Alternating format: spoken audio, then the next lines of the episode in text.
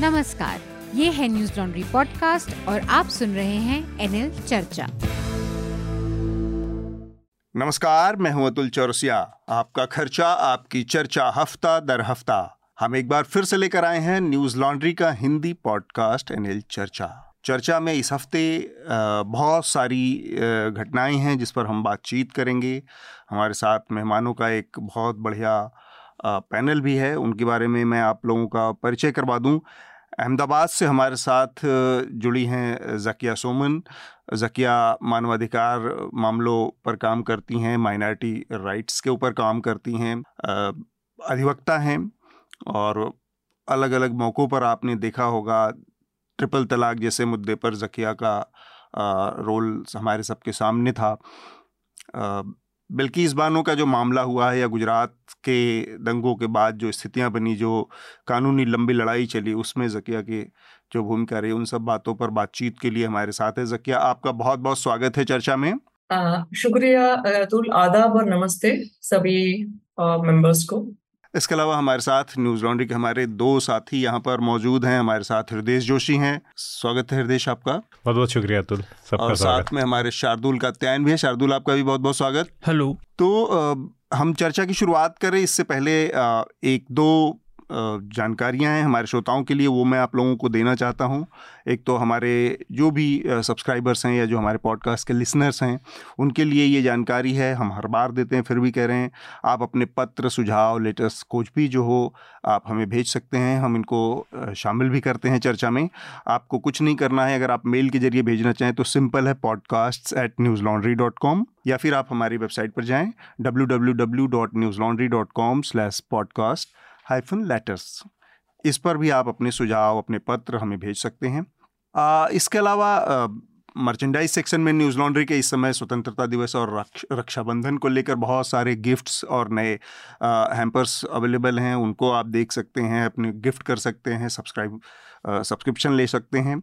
तो ये एक जानकारी और एक और जानकारी हमारा ऐप जो है न्यूज़ लॉन्ड्री का अब वो जारी हो गया है, चालू हो गया है, बहुत सारे उसमें बदलाव छोटे छोटे छोटे छोटे हो रहे हैं लगातार। उसको अभी हम विकसित करने की प्रक्रिया में हैं तो वो काम भी चल रहा है। आप सब लोग, जो लोग भी न्यूज़ लॉन्ड्री को सब्सक्राइब कर रहे हैं या न्यूज़ लॉन्ड्री के ऐप्स को इस्तेमाल कर रहे हैं, फिर से नए सिरे से उसको देखें, सुने और अगर आपको लगता है कि कुछ सुझाव उसमें और देना है बदलाव करने की ज़रूरत है तो वो भी बताएँ। जो इस हफ़्ते की बड़ी सुर्खियाँ हैं मैं चाहूँगा शार्दुल एक बार उन सुर्खियों के बारे में सरसरी तौर पर जो हमारे श्रोताओं को अवगत कराएँ क्या इस हफ़्ते बड़ी घटनाएँ हुई जिन पर हम बातचीत करने वाले हैं आज?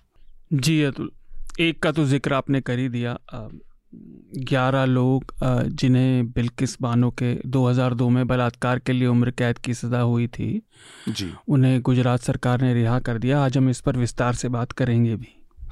इसके अलावा सलमान रश्दी पर हमला हुआ। जाने माने लेखक सलमान रश्दी न्यूयॉर्क में। अमेरिका में कैसे असाइलम मिलता है ये विडम्बना की बात है। उस पर ही भाषण देने गए थे और हम्म। एक हादी मतार नाम के 24 साल के आदमी ने उन पर हमला कर दिया और उनको काफ़ी चोटें आई काफ़ी चोट मतलब उनको काफ़ी बार चाकू का प्रहार किया गया और गर्दन पर और बाकी जगह पर भी। उनकी आँख जाने का डर अभी भी बना हुआ है हालाँकि वो वेंटिलेटर से हट गए हैं। हम्म। और ये हमला हुआ था उनकी दशकों पुरानी किताब सेटानिक वर्सेस को लेकर जो फतवा जारी किया था। जी। अयातुल्ला खुमैनी ने। हाँ, खुमैनी। ने किया था। हम्म। चीन के जो आध्यात्मिक गुरु तो ईरान के जो आध्यात्मिक गुरु ईरान के रेवोल्यूशन हाँ, के बाद। हम्म। समय रहा तो हम उस पर भी बात करेंगे। इस हफ़्ते हमारा पिछहत्तरवीं वर्षगांठ भी थी स्वतंत्रता की तो उसे पूरे ज़ोर शोर से मनाया गया सबको हम्म। फिर से एक बार शुभकामनाएँ हम्म।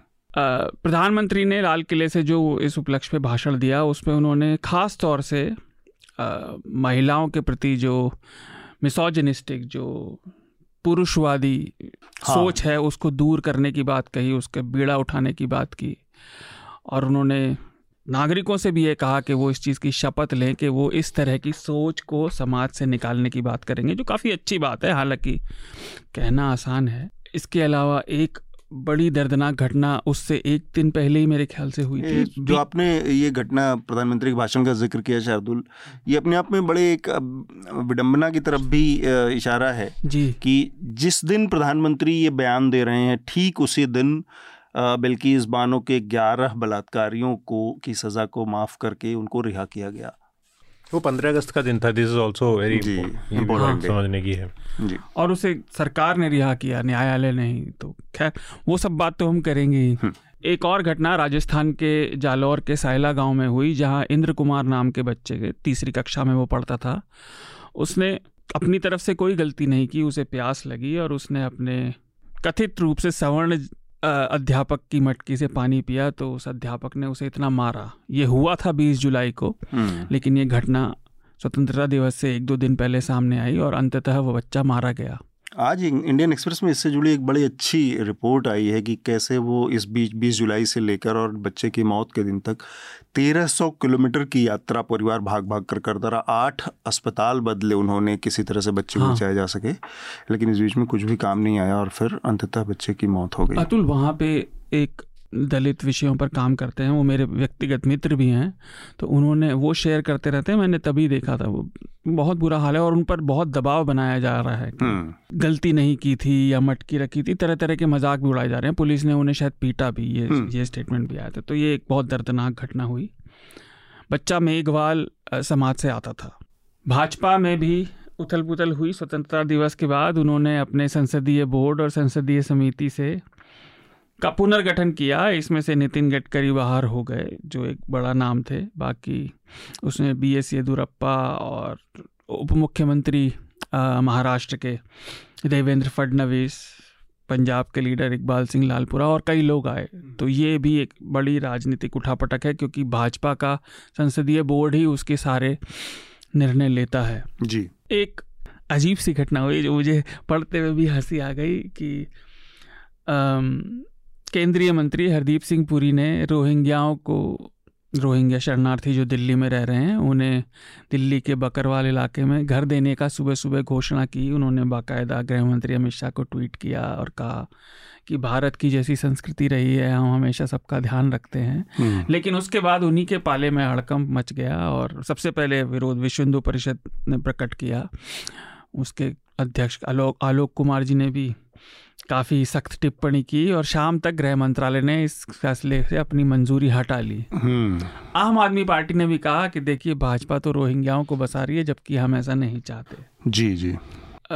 भाजपा से जुड़ी एक और खबर उनके पूर्व केंद्रीय मंत्री और पूर्व बिहार के मंत्री शाहनवाज हुसैन पर बलात्कार के एक मामले में दिल्ली के हाई कोर्ट ने एफआईआर दर्ज करने का आदेश दिया। ये इस शिकायत को काफ़ी समय हो गया है ये 2018 की है हम्म। लेकिन उन्होंने एफआईआर ना दर्ज की जाए इसके लिए वो लगातार अपील भी कर रहे थे और उन्होंने सुप्रीम कोर्ट में अपील की थी कि हमारा मामला जल्दी सुना जाए लेकिन कोर्ट ने मना कर दिया तो उम्मीद है अब जो महिला हम्म। इस शिकायत पर एफआईआर दर्ज कराने की कोशिश कर रही हैं उनकी एफआईआर दर्ज होगी हम्म।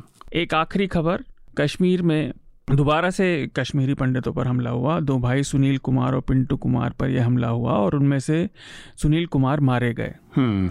और कश्मीरी पंडित एक संस्था है उसने ये भी कहा कि आप कश्मीरी पंडित कश्मीरी पंडित मतलब कश्मीर छोड़कर चले जाएँ ये ठीक नहीं है। तो काफ़ी तनावपूर्ण स्थिति बनी हुई है। हम्म। इस बीच वहाँ आतंकवादी एक मुठभेड़ भी हुई और उसी से जुड़ी एक खबर मैं जोड़ देता हूँ कि डीलिमिटेशन जिसकी हमने महीने, डेढ़ महीने पहले बात की थी।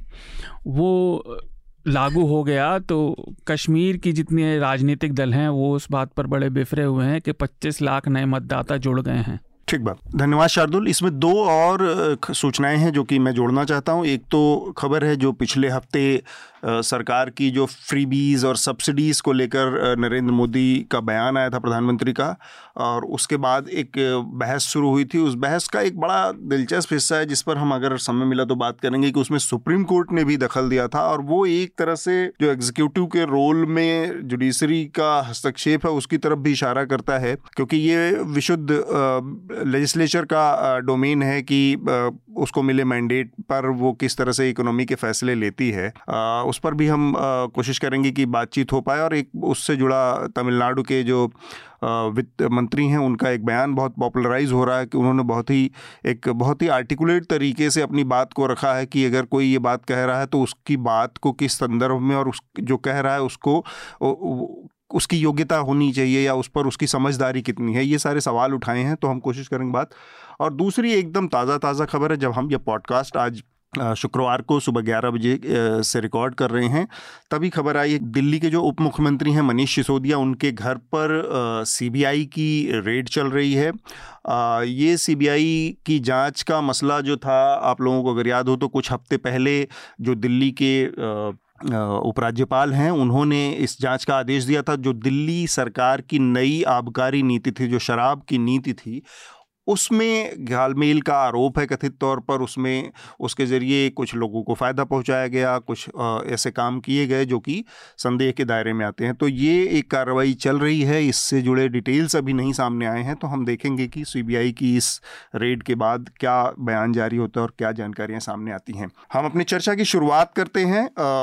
जैसा कि हमने कहा कि हमारे साथ जकिया भी जुड़ी हैं अहमदाबाद से और हम थोड़ा विस्तार में जानने की कोशिश करेंगे कि बिल्किस बानो का जो मामला है तो अपने श्रोताओं को एक संदर्भ देने के लिए मैं थोड़ी सी जानकारियाँ बेसिक दे देता हूँ।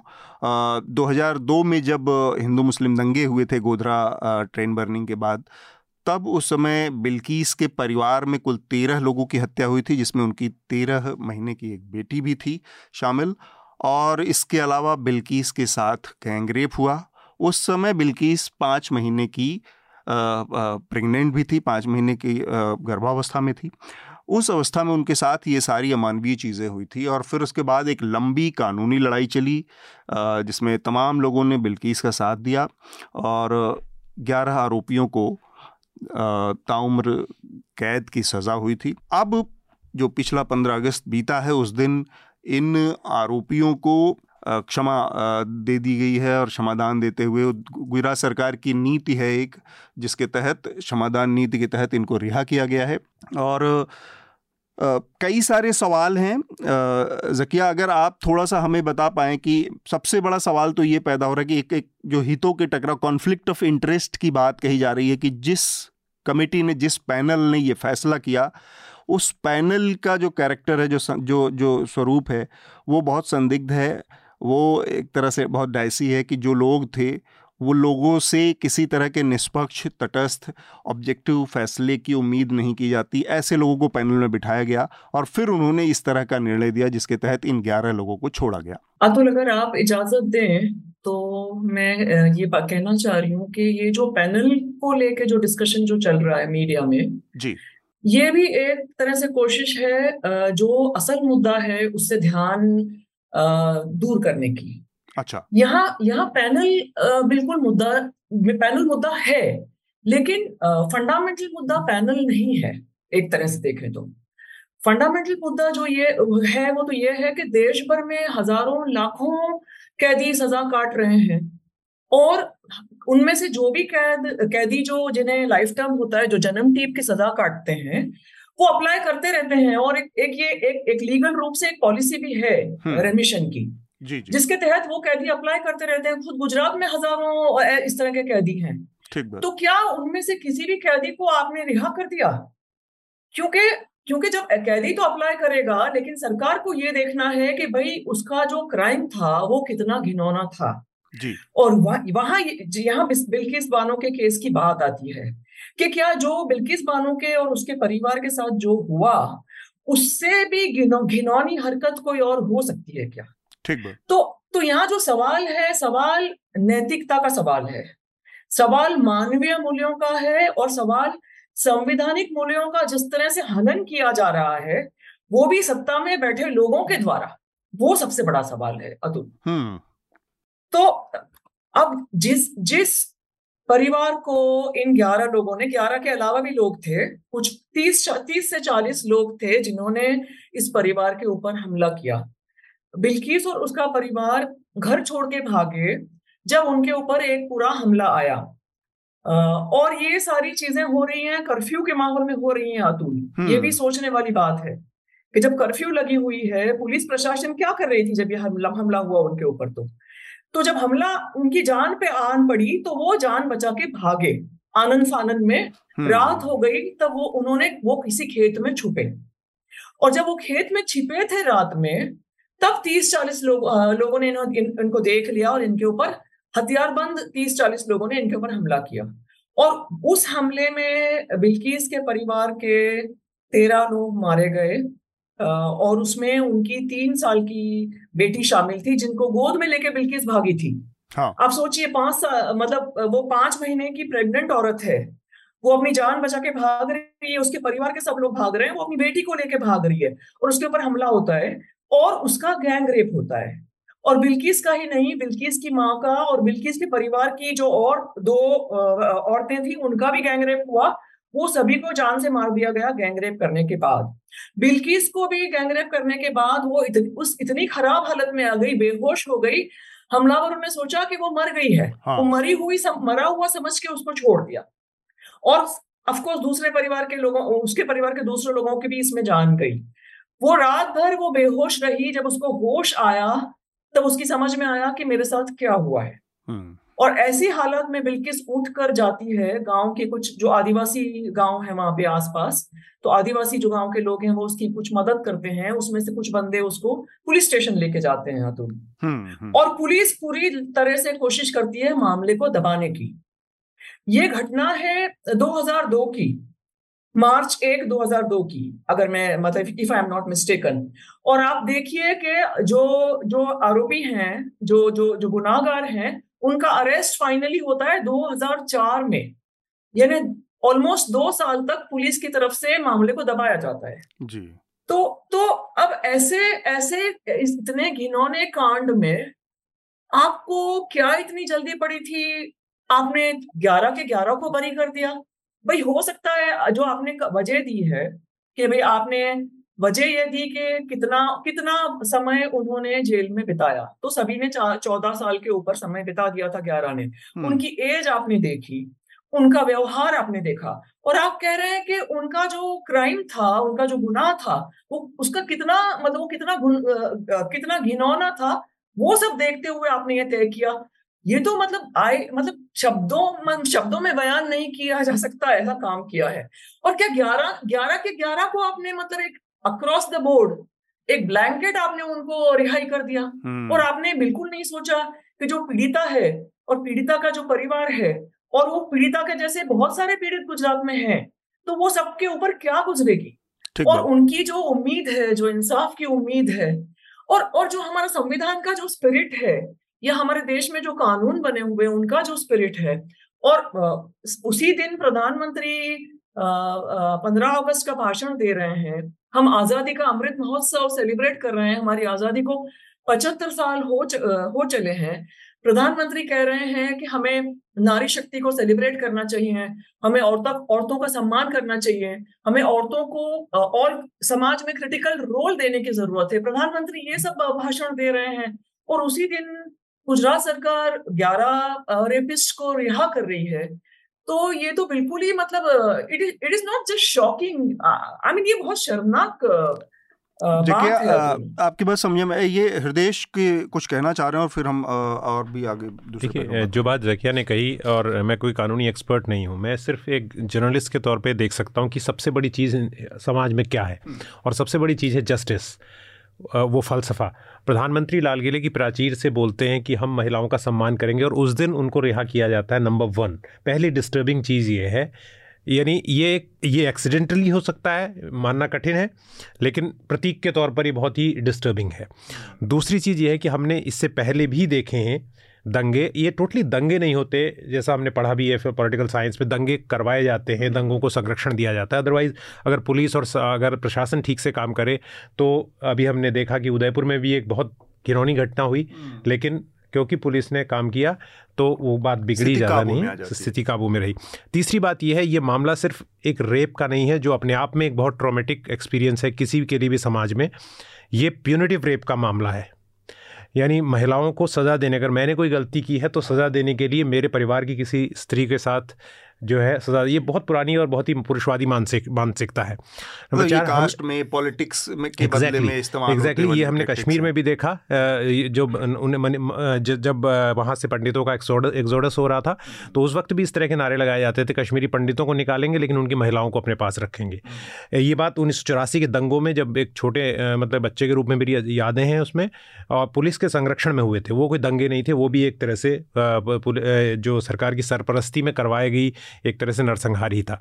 तो इस मामले को देखते हुए हमें ये बात को यहाँ पर कहना होगा कि अगर हम एक ऐसा इंडिया चाहते हैं जो मज़बूत है तो फिर इसमें सिर्फ़ कानून की नज़र से हम देखें कि जुडिशरी से भी कई बार बहुत निराशा होती है। तो उसकी नज़र से देखना बहुत ज़रूरी है। एक सिटीज़न के तौर पर, एक लेखक के तौर पर, पत्रकार के तौर पर, सोशल एक्टिविस्ट के तौर पर और एक पॉलिटिकल एक्टिविस्ट के तौर पर लोगों को इस पर बोलना होगा। ठीक है इसमें एक चीज़ जकिया ने उसका ज़िक्र किया, मुझे उस पर थोड़ा और मैं विस्तार से जानना चाह रहा हूँ, क्योंकि इसका एक बड़ा जो फलक है उस, उसको समझना ज़रूरी है कि जब प्रधानमंत्री ये बात कहते हैं और इस तरह के मौके, एक तो जो राजनीतिक जीवन में जो लोग हैं सार्वजनिक जीवन में, उनकी बातों से लोगों के अंदर एक तरह का सिनिसिज्म आ चुका है या उनकी बातों को लेकर एक तरह का उनके अंदर एक अविश्वास का बहुत गहरा भाव रहता है कि नेता कह रहा है तो भाषण देने के लिए कह रहा होगा, या ऐसे ही जुमलेबाजी चल रही होगी कोई। कम से कम प्रधानमंत्री का जो पद है, वो इससे ऊपर माना जाता है और ये समझा जाता है कि प्रधानमंत्री को कम से कम इस सोच से, इस अविश्वास के भाव से जो आम नेताओं को लेकर जनमानस में रहता है कि भाई इससे ऊपर होगा। प्रधानमंत्री उसी दिन ये बात कह रहे हैं महिलाओं के ऊपर और उन्होंने एक बड़ा हिस्सा अपने भाषण का डेडिकेट किया महिलाओं के सशक्तिकरण का, उनके सार्वजनिक जीवन में, दैनिक जीवन में उनके भूमिका बढ़ाने का, उनको सशक्त करने का और उनको सम्मान देने का। सम्मान की तरफ़ उनका ज़्यादा ज़ोर था कि महिलाओं के काम को, महिलाओं की भूमिका को सम्मान की नज़र से नहीं देखा या उनको सम्मान नहीं दिया जाता। ठीक उसी दिन उनके राज्य में और ये इसलिए भी महत्वपूर्ण है कि नरेंद्र मोदी ये जो सारी कार, सारे वाकये हुए हैं बिल्किस बानो के साथ या गुजरात के, इसके तार कहीं ना कहीं नरेंद्र मोदी के दामन से जुड़े हुए हैं कि उनके मुख्यमंत्री काल में वहाँ पर एक, इस तरह इतना हिंसक या निशंस एक मैसेकर हुआ या इस तरह की त्रासदी से एक महिला को गुजरना पड़ा। उस महिला के आरोपियों को, बलात्कारियों को अगर आप उसी दिन जब आप ये एक तरफ़ बयान दे रहे हैं और दूसरी तरफ़ उनकी रिहाई हो रही है तो इस पूरे बयान का खोखलापन और इस पूरे उसमें जो इसका जो जिसको कहते हैं ना हिपोक्रेसी एक पाखंड है पूरे उसका इसको मैं समझना चाह रहा हूँ थोड़ा सा शार्दुल हृदय आप दोनों से और फिर आखिरी कमेंट जकिया से लेंगे। um, हम बातचीत को आगे बढ़ाएँ। देखिए पॉडकास्ट मीडियम पे हम चीज़ों को लंबे रूप से डिस्कस कर सकते हैं।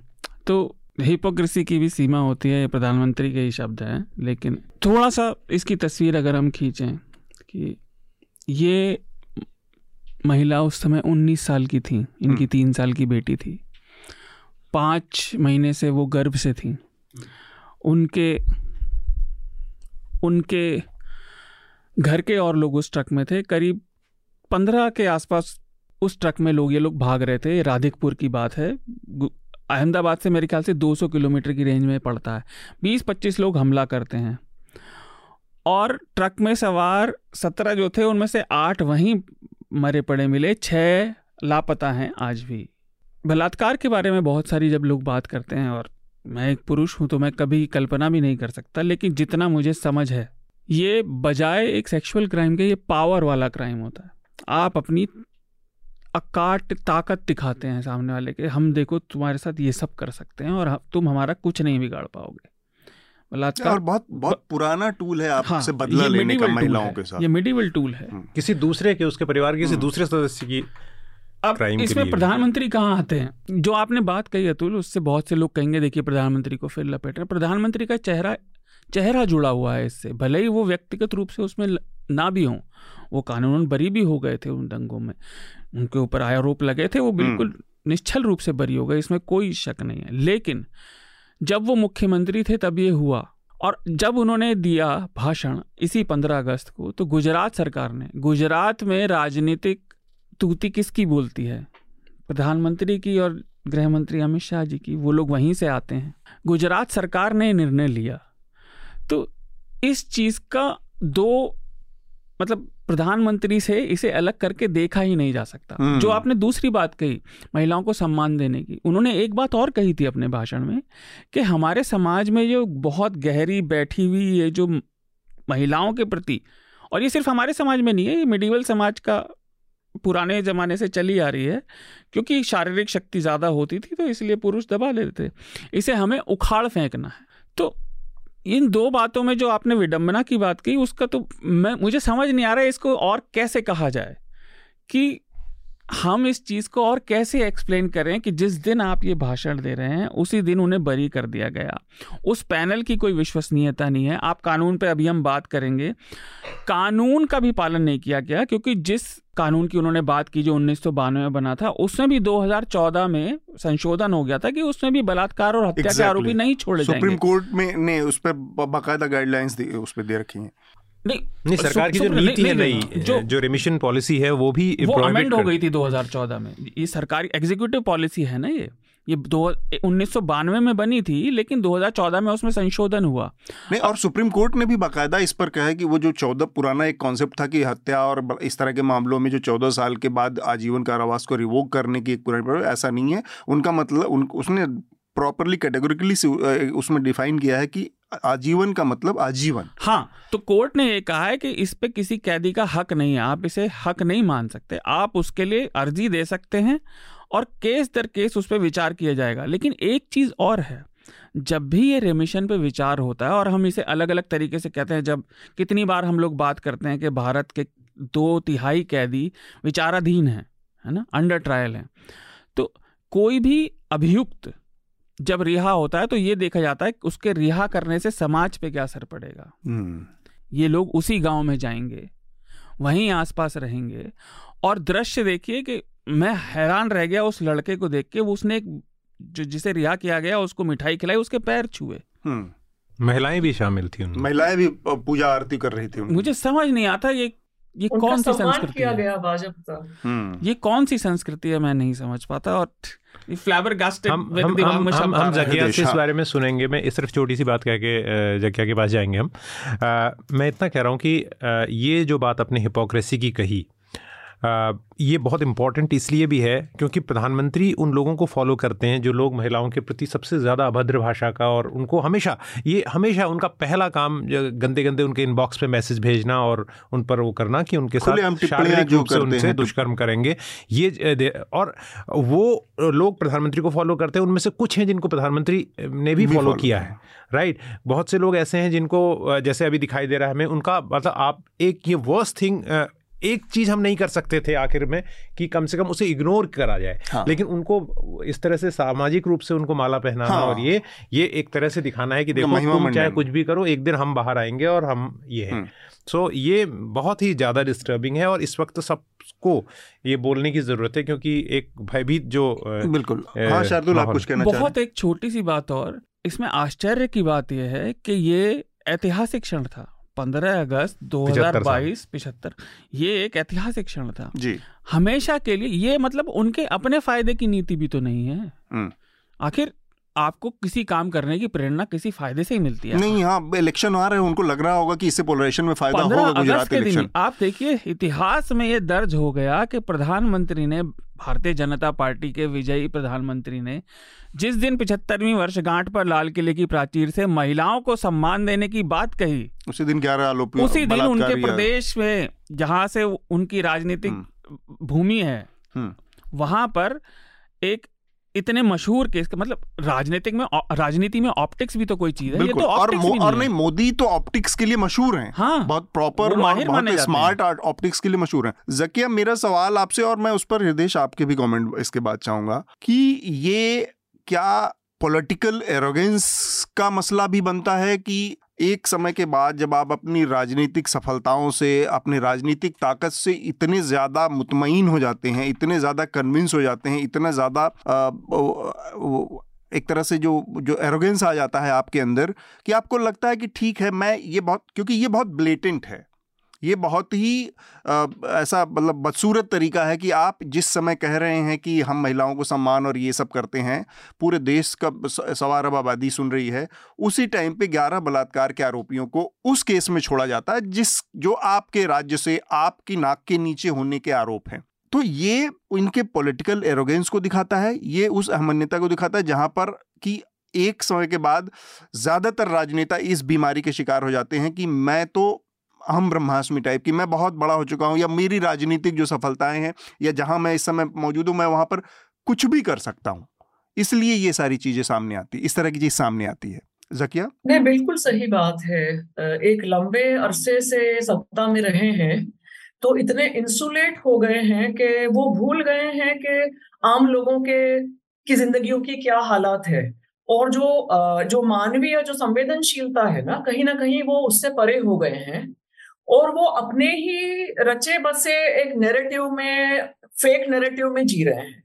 और क्योंकि इतना जो अभी शार्दुल भी कह रहे थे कि इतना मतलब इसका जो इसका जो ग्रूसमनेस है ना, कि एक तरफ़ हम आज़ादी का अमृत महोत्सव सेलिब्रेट कर रहे हैं, पचहत्तर साल हो रहे हैं हमारी आज़ादी को, और इनको बिल्कुल परवाह नहीं है कि भाई इतना बड़ा ये इस तरह का जो काम करेंगे, इनको रिहा कर देंगे तो उससे समाज में क्या मैसेज जाएगा? और हमारे समाज में एक तरफ़ महिला सुरक्षा का बहुत बड़ा प्रश्न खड़ा हो रहा है। आए दिन हम पढ़ते हैं कि कैसे महिलाओं पे हमले होते हैं गैंग रेप होते हैं कैसे दलित लड़कियों को उत्तर प्रदेश के गाँवों में खासकर राजस्थान जो मतलब नॉर्थ इंडिया के गाँवों में जो जो महिला महिलाओं के ऊपर जो सेक्सुअल असोल्ट होते हैं उसमें कहीं ना कहीं जाति का भी बहुत स्थान होता है। और कि, किस मुश्किल से उसमें वो परिवार एफआईआर भी दर्ज करा कर, करवा पाते हैं और न्याय मिलने की तो क्या उम्मीद रखे वो? तो ऐसे में आप क्या मैसेज देना चाह रहे हैं कि जो ये पूरी लड़ाई है महिलाओं की सुरक्षा के, के लिए और महिलाओं की जो सेक्सुअल असोल्ट के खिलाफ उस लड़ाई को आप विकन कर रहे हैं और आपको बिल्कुल ये परवाह नहीं है कि ये मैसेज जाने वाला है और यहाँ बात हिंदू मुस्लिम की नहीं है। हालाँकि आपकी ये विशेषता है आप माहिर हैं हर चीज़ को हिंदू मुस्लिम का एंगल देने में लेकिन जो देश की महिलाएँ हैं वो तो हिंदू मुस्लिम और जातिगत तौर पे नहीं सोचती है ना वो तो न्याय मांगती हैं। और हर वो पीड़िता जिसके साथ एक घिनौना कृत्य होता है तो देश की लाखों महिलाएँ उसके सपोर्ट में खड़ी होती हैं। वो वो चाहे बाहर निकल के ना आए लेकिन उनके दिल में कहीं ना कहीं ये सवाल तो उठता ही है कि भाई हमारा देश कहाँ जा रहा है। तो आ, ये एक तरह से एरेगेंस ही है कि इन्होंने बिल्कुल इस बारे में नहीं सोचा। ठीक बात। ये सोचने के लिए आपको कोई बड़ा लीगल एक्सपर्ट होना या कोई बहुत बड़ा विचारक होना ज़रूरी नहीं है। ये एक आम इंसान की, आम भारतीय की अनुभूति है कि आज हमारी लड़कियाँ जब घरों से निकल के आ रही हैं, पढ़ाई के लिए आगे जा रही हैं, हायर एजुकेशन के लिए जा रही हैं, काम करने के लिए जा रही हैं तो उनके ऊपर जो एक सेक्सुअल हिंसा सेक्सुअल वायलेंस का जो मसला है वो एक बहुत बड़ा मसला क्योंकि हमारा जो पितृसत्ताक समाज है उसकी तरफ़ से एक तरह से पुशबैक आ रहा है हमारी लड़कियों के ऊपर और हम्म। महिलाओं के ऊपर। और उसके चलते आ, महिला उत्पीड़न की जो घटनाएँ हैं वो बहुत बढ़ गई है।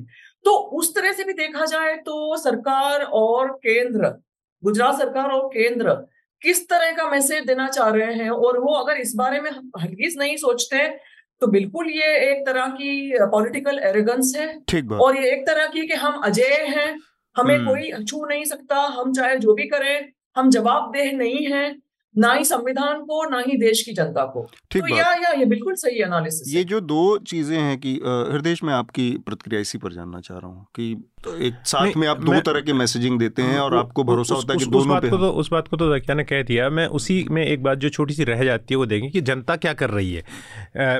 जब सड़कों पर नरसंहार होता है जब महिलाओं के साथ बलात्कार होता है उसके बाद जनता क्या करती है? हम्म। चौरासी में जब दंगे हुए थे दिल्ली में और वो भी एक प्रोग्राम ही था वो भी सत्ता संचालित था तो उस वक्त जिन जिन लोगों को के नाम उसमें थे सबको टिकट दिए गए सबको मतलब मैक्सिमम लोगों को और उनको ओवरवेलमिंग मेजोरिटी से जीते राजीव गांधी को इतनी सीटें कभी नहीं मिली। 2002 के बाद से प्रधानमंत्री जब मुख्यमंत्री थे उसके बाद से लगातार उन्हें अप्रूवल एक तरह से मिलता रहा उसे अप्रूवल ही मानते हैं लोग। हाँ, हाँ, चुनाव जीतने का मतलब अप्रूवल माना जाता है। चुनाव जीत लिया तो फिर आप श्वेतांबर हैं।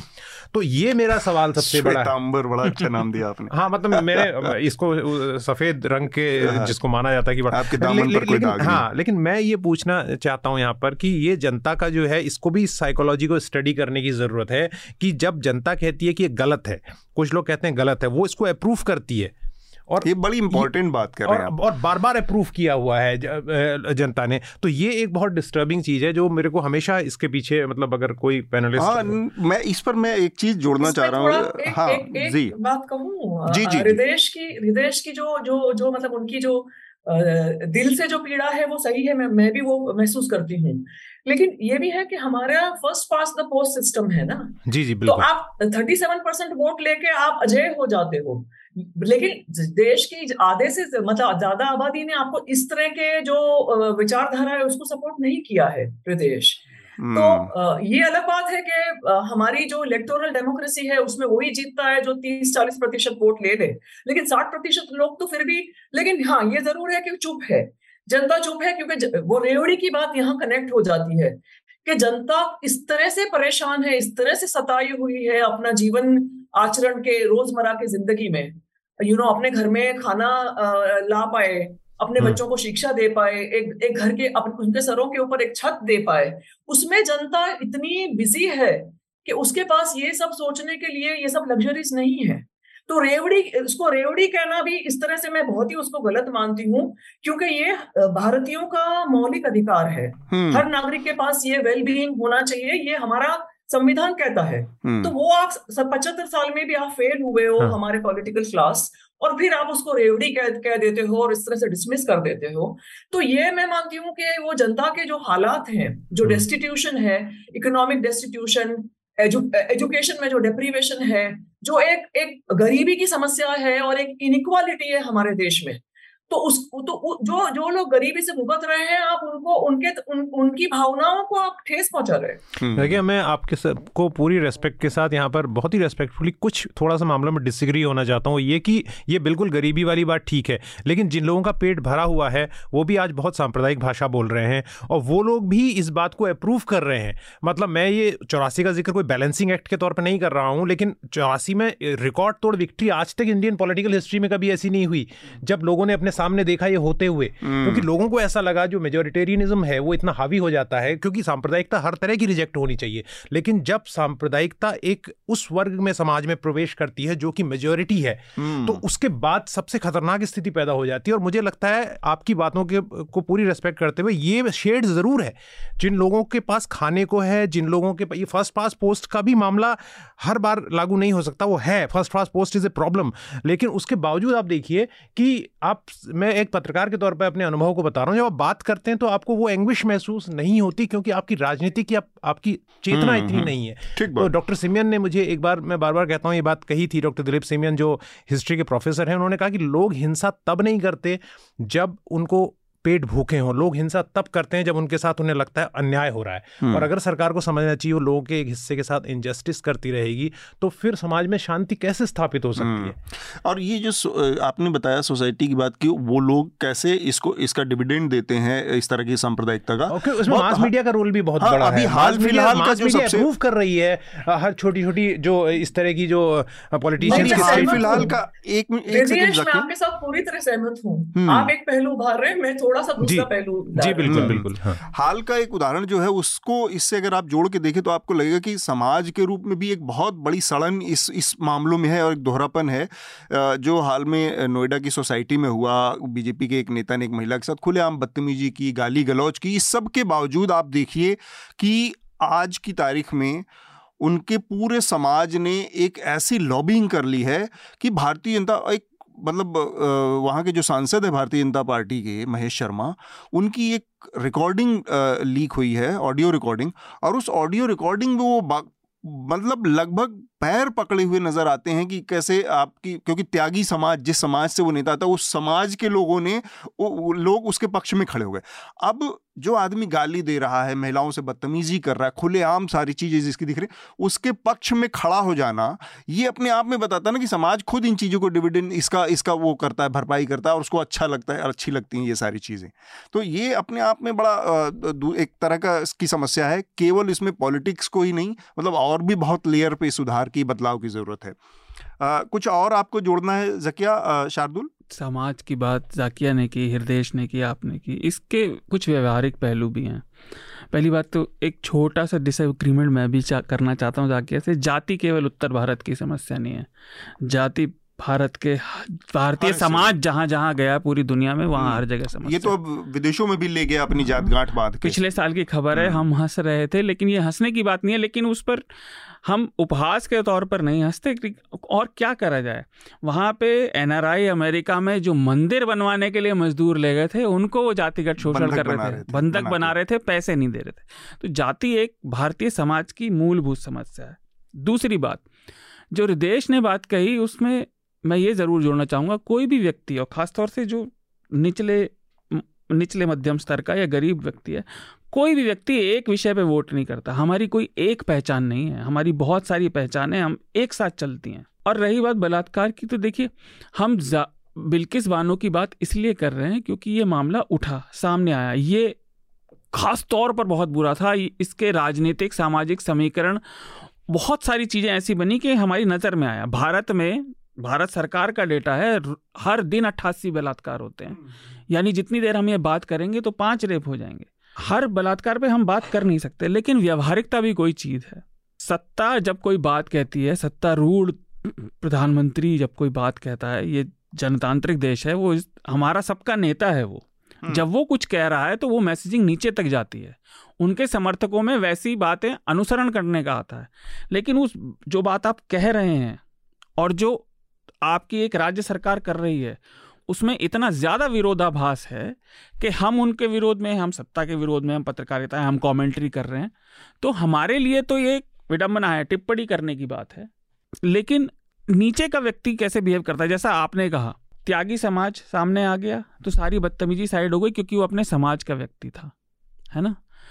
बिल्किस बानो को साइड इसलिए किया जा रहा है, नहीं, ये तो अपने आदमी है, अब तो काफ़ी साल जेल में हो गए। आखिर आप किस किस चीज़ पर समझौता करेंगे? या तो हम ये अग्री कर जाएँ कि हम बराबर कानूनों पर नहीं जिएँगे। सारे रूल सब पर एक तरह से अप्लाई नहीं है। हम्म। बदल दीजिए ना फिर सिस्टम फिर आप ये तो दिखावा मत करिए ना कि हम सबके लिए काम कर रहे हैं हमारे मन में किसी के लिए भेदभाव नहीं है। साथ ये दो हाथ नहीं होना चाहिए। चाहे वो स्टेटमेंट जैसा भी हो मैं बिल्कुल आप इसे महसूस करके देखिए उस व्यक्ति अपने जीवन में हम सबके जीवन में कुछ ना कुछ अच्छे बुरे क्षण आए हैं उसको याद करिए और फिर उसको इस महिला के जीवन में जो क्षण आए उससे कंपेयर करके देखिए।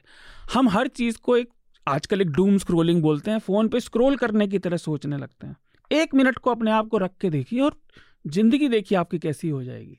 इतना आसान काम नहीं है ये। जकिया आप कुछ कह रही थी? जस्ट मैं ऐड कर रही थी जो हृदय ने शुरू में कहा कि ये जो पूरी सोच है पुरुष प्रधानता और पितृसत्ता की सोच के, महिलाओं के साथ बलात्कार करके उनकी इज़्ज़त लूट के आप पूरे, पूरी कम्युनिटी का इज़्ज़त, की इज़्ज़त लूट लेते हैं तो ये सोच सब जगह देखी गई है रेसिस्ट आइडियोलॉजी में देखी गई है। अभी हमने जो अफ्रीका में भी देखी है जो रवांडा और कांगो में हुतू और तित्सी का कॉन्फ्लिक्ट हुआ वहाँ भी। पाकिस्तानियों ने बांग्लादेश में जो किया। बिल्कुल। मैं ये कहना चाह रही हूँ कि जब ये सोच राजनीति के साथ जुड़ जाती है तो बहुत बड़ा कहर मचाती है। और ये सोच हिंदुत्व की जो सोच है उसका ये हम्म। हिस्सा है। के, आ, के जो दूसरे समाज की जो औरतें हैं और जो ये इज़्ज़त का इज़्ज़त का जो नोशन है ऑनर समाज के जो ऑनर का नोशन है तो जो हिंदुत्व की सोच है वो बहुत ही पितृसत्ताक से भरी सोच है और उस सोच के तहत ये कांड हो रहे हैं। हम्म। हुए थे गुजरात में। ये बात मैं यहाँ कहना चाह रही थी क्योंकि इसका बहुत रेलेवेंस है हमारे देश में आज हाँ। की तारीख में।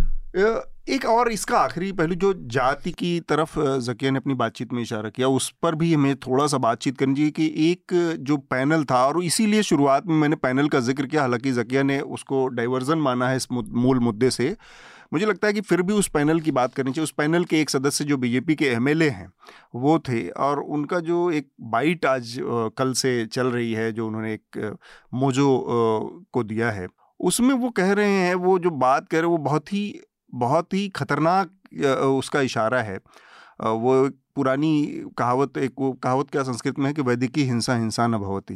तो उन्होंने कहा कि वो ब्राह्मण हैं। आरोपी ब्राह्मण थे और ये सारी चीज़ें। ये अगर पैमाना है और एक आदमी जो कि लेजिस्लेचर है एमएलए है, उसकी सोच समझ का ये अगर दायरा है तो आप जो न्याय की बात कर रहे हैं देश, की न्याय असल में वहाँ से पैदा होता है, विद्रोह और हिंसा पैदा होती है न्याय के उससे। ऐसे लोगों से आप न्याय की उम्मीद कर भी कैसे सकते हैं? जो केवल ये सोच कर कि फैसला कर रहे हैं कि अगर ये ब्राह्मण है तो ये पाप नहीं कर सकता तो इसका मतलब है कि पाप के सारे जो ठेके हैं, वो कुछ खास जातियों, कुछ खास निचले तबकों के लिए तय हैं नहीं, पर ये बात सच भी है मैं आपको एक बात बताऊँ सच है, इस मामले में कह रहा हूँ कि मैं खुद कथित रूप से I am not even a practicing Hindu लेकिन जो ब्राह्मण परिवार के, को करीब से देखने और इसके इसके अनुभव के आधार पर बता रहा हूँ कि मैंने आपको पिछली बार में कहा था कि हमारे गाँव में। एक जवान ब्राह्मण महिला के पैर एक बुज़ुर्ग दलित महिला छूती है। बताइए। Right hmm. जब वो शादी करके आती है तो छूती है। लेकिन जहाँ पर हिंदू और मुस्लिम दोनों रह रहे होते हैं शार्दुल आप इसको बताइए वहाँ पर बीच में बफर के तौर पर दलितों को हिंसा के लिए इस्तेमाल भी किया जाता है। Right so Brahmins are not smart enough to tell कि हम लोग हिंसा नहीं करते। They are also smart enough to perpetrate violence to others किसी हाँ नहीं किसी और की मदद से। हम्म। किसी और फुट सोल्जर्स के थ्रू बिल्कुल। फुट सोल्जर आप बनाते हैं। तो ये चीज़ है। और दूसरा ये पुरुषवादी मानसिकता में एक बात यहाँ पर और कहना चाहता हूँ ये अक्रॉस द रिलीजन में कह रहा हूँ। हम्म, हम्म, चाहे हम मुस्लिम्स की बात करें ईसाइत की बात करें हमने जो पढ़ा है वहाँ अक्रॉस द रिलीजन ये जो पुरुषवादी मानसिकता प्यूनिटिव रेप को लेकर है। बिल्कुल। है ना? ये बहुत ये हमने युद्धों में देखा ये कि महिलाओं को पकड़ लो जौहर की प्रथा क्या है? वो इसी का एक रिफ्लेक्शन है कि भैया आप पकड़ो इनकी महिलाओं को जब इन इन्वेडर्स आए उसके बाद ऐसी यूरोप में आपने हाँ। देखा ऐसी आप लैटिन अमेरिका में हिंदू तो ये महिला को जो फ्रेंच ग्रुप है वो यही तो हाँ, कहता है कि मुस्लिम महिलाओं के साथ। नहीं है वो हर हर में जगह जगह इन लोगों ने इसको बनाया है और अनफॉर्चुनेटली अभी हम जि, जिस लेवल पर हमें इसका विरोध करना चाहिए वो हम मिसिंग देख रहे हैं। हम्म। जकिया आपसे मैं आखिरी कमेंट चाह रहा हूँ इस पे कि जो एमएलए का जो बयान है वो वास्तव में वो वहाँ की सोसाइटी का किसी तरह का रिफ्लेक्शन है लोकली की मतलब इस वजह से भी छोड़ा जा सकता है किसी को रेप के आरोपी बलात्कार के आरोपी को कि वो ब्राह्मण है और उसका जो है उसने सजा तो काट ली जितनी काटनी थी। क्या ये, ये पैमाना किसी दलित पे लागू हो सकता है? किसी मुसलमान पे लागू हो सकता ये, है? ये ये एक पहलू ज़रूर है ये एक पहलू ज़रूर है जिससे मतलब जिससे जिससे इलस्ट्रेट होता है कि जो लोग सत्ता में हैं उनकी किस किस किस्म की उनकी थिंकिंग है किस किस्म की उनकी सोच है ये ज़रूर इलस्ट्रेट करता है इसको हमें नजरअंदाज नहीं करना चाहिए हम्म। और ये भी देखा गया था जब 2002 के बाद जब बहुत प्रेशर आया एनएचआरसी के तरफ़ से दुनिया भर के अलग अलग यू नो जो एक्टिविस्ट थे राइटर्स थे एक एक एक पब्लिक जो आउटक्राई हुआ उसके उसका जो प्रेशर बना उसके चलते जब अरेस्ट किए गए थे तो ज़्यादातर जो लोग अरेस्ट हुए थे उसमें सबसे ज़्यादा तादाद में दलित लोग थे। तो ये ये मतलब इतना एक इनोक्यूस सी चीज़ नहीं है। It is part of the it is part of the much larger design and much larger world view तो या ये बिल्कुल सही चीज़ है। हाँ शार्दुल आखिरी बात आपकी। जी देखिए रही बात एमएलए की तो कई मामलों में और ये बात बड़ी कड़वी लग सकती है समाज को वैसे ही प्रतिनिधि मिलते हैं जैसे जो वो डिजर्व करता है। हम्म। मैं ये क्यों कह रहा हूँ इसका कारण ये भी अभी हमने बात की तो बलात्कार के लिए जो एक आम तौर पर शब्द इस्तेमाल होते हैं इज़्ज़त लूटना। आप कोई और अपराध सोच के देखिए। आपका मेरा लैपटॉप है कोई आके छीन के ले जाए तो हमारा लैपटॉप लुटेगा। हमारा सम्मान नहीं जाएगा। सम्मान चुराने वाले का जाएगा। लेकिन ये भाषा तक में इतनी नीचे घुसी हुई बात है कि जिस महिला का या किसी बच, किसी, का किसी हाँ। बच्चे का किसी का भी जिसका भी बलात्कार होता है हम्म। जिसने किया वो नहीं जिसके साथ हुआ जिसका कोई अपराध नहीं है जिसको बुरी तरह से मटिया मेट कर दिया गया इज़्ज़त उसकी लूटी। हमारी भाषा तक में ये बात कितने नीचे घुसी हुई है। ठीक बात तो ये बहुत गहरी परेशानी है और ये धीरे धीरे ही जाएगी। और जैसा हृदय ने कहा आपने कहा किसी ये धर्म से जुड़ा हुआ नहीं है। ये मानव का बहुत लंबा है। हम कभी इस विषय हम्म। पे बात करेंगे तो अलग है ये पूरी दुनिया में हर जगह हुआ है लेकिन इसका मतलब ये नहीं कि वो होता रहना चाहिए ठीक बात है हम इसी से जुड़ा चूँकि अगला विषय है और उस पर हम बातचीत करना चाह रहे थे जो राजस्थान के जालौर ज़िले से घटना आई फिर से एक बार जाति कुल की ही समस्या हमारे सामने आई और एक तीन साल तीसरी कक्षा में पढ़ने वाले बच्चे को इंद्र कुमार जिसका नाम था उसको वहाँ के सवर्ण शिक्षक ने कथित तौर पर पीटा जिससे उस बच्चे की मौत हो गई करीब महीने भर बाद। ये जालौर की घटना राजस्थान में जो समस्या, राजस्थान का जो समाज है, बहुत ही मतलब हृदय में आप आप अगर इस पर बता पाएँ, क्योंकि आपने अपना वो स्टेट देखा जो ओवरटली सवर्ण डोमिनेटेड एक स्टेट है।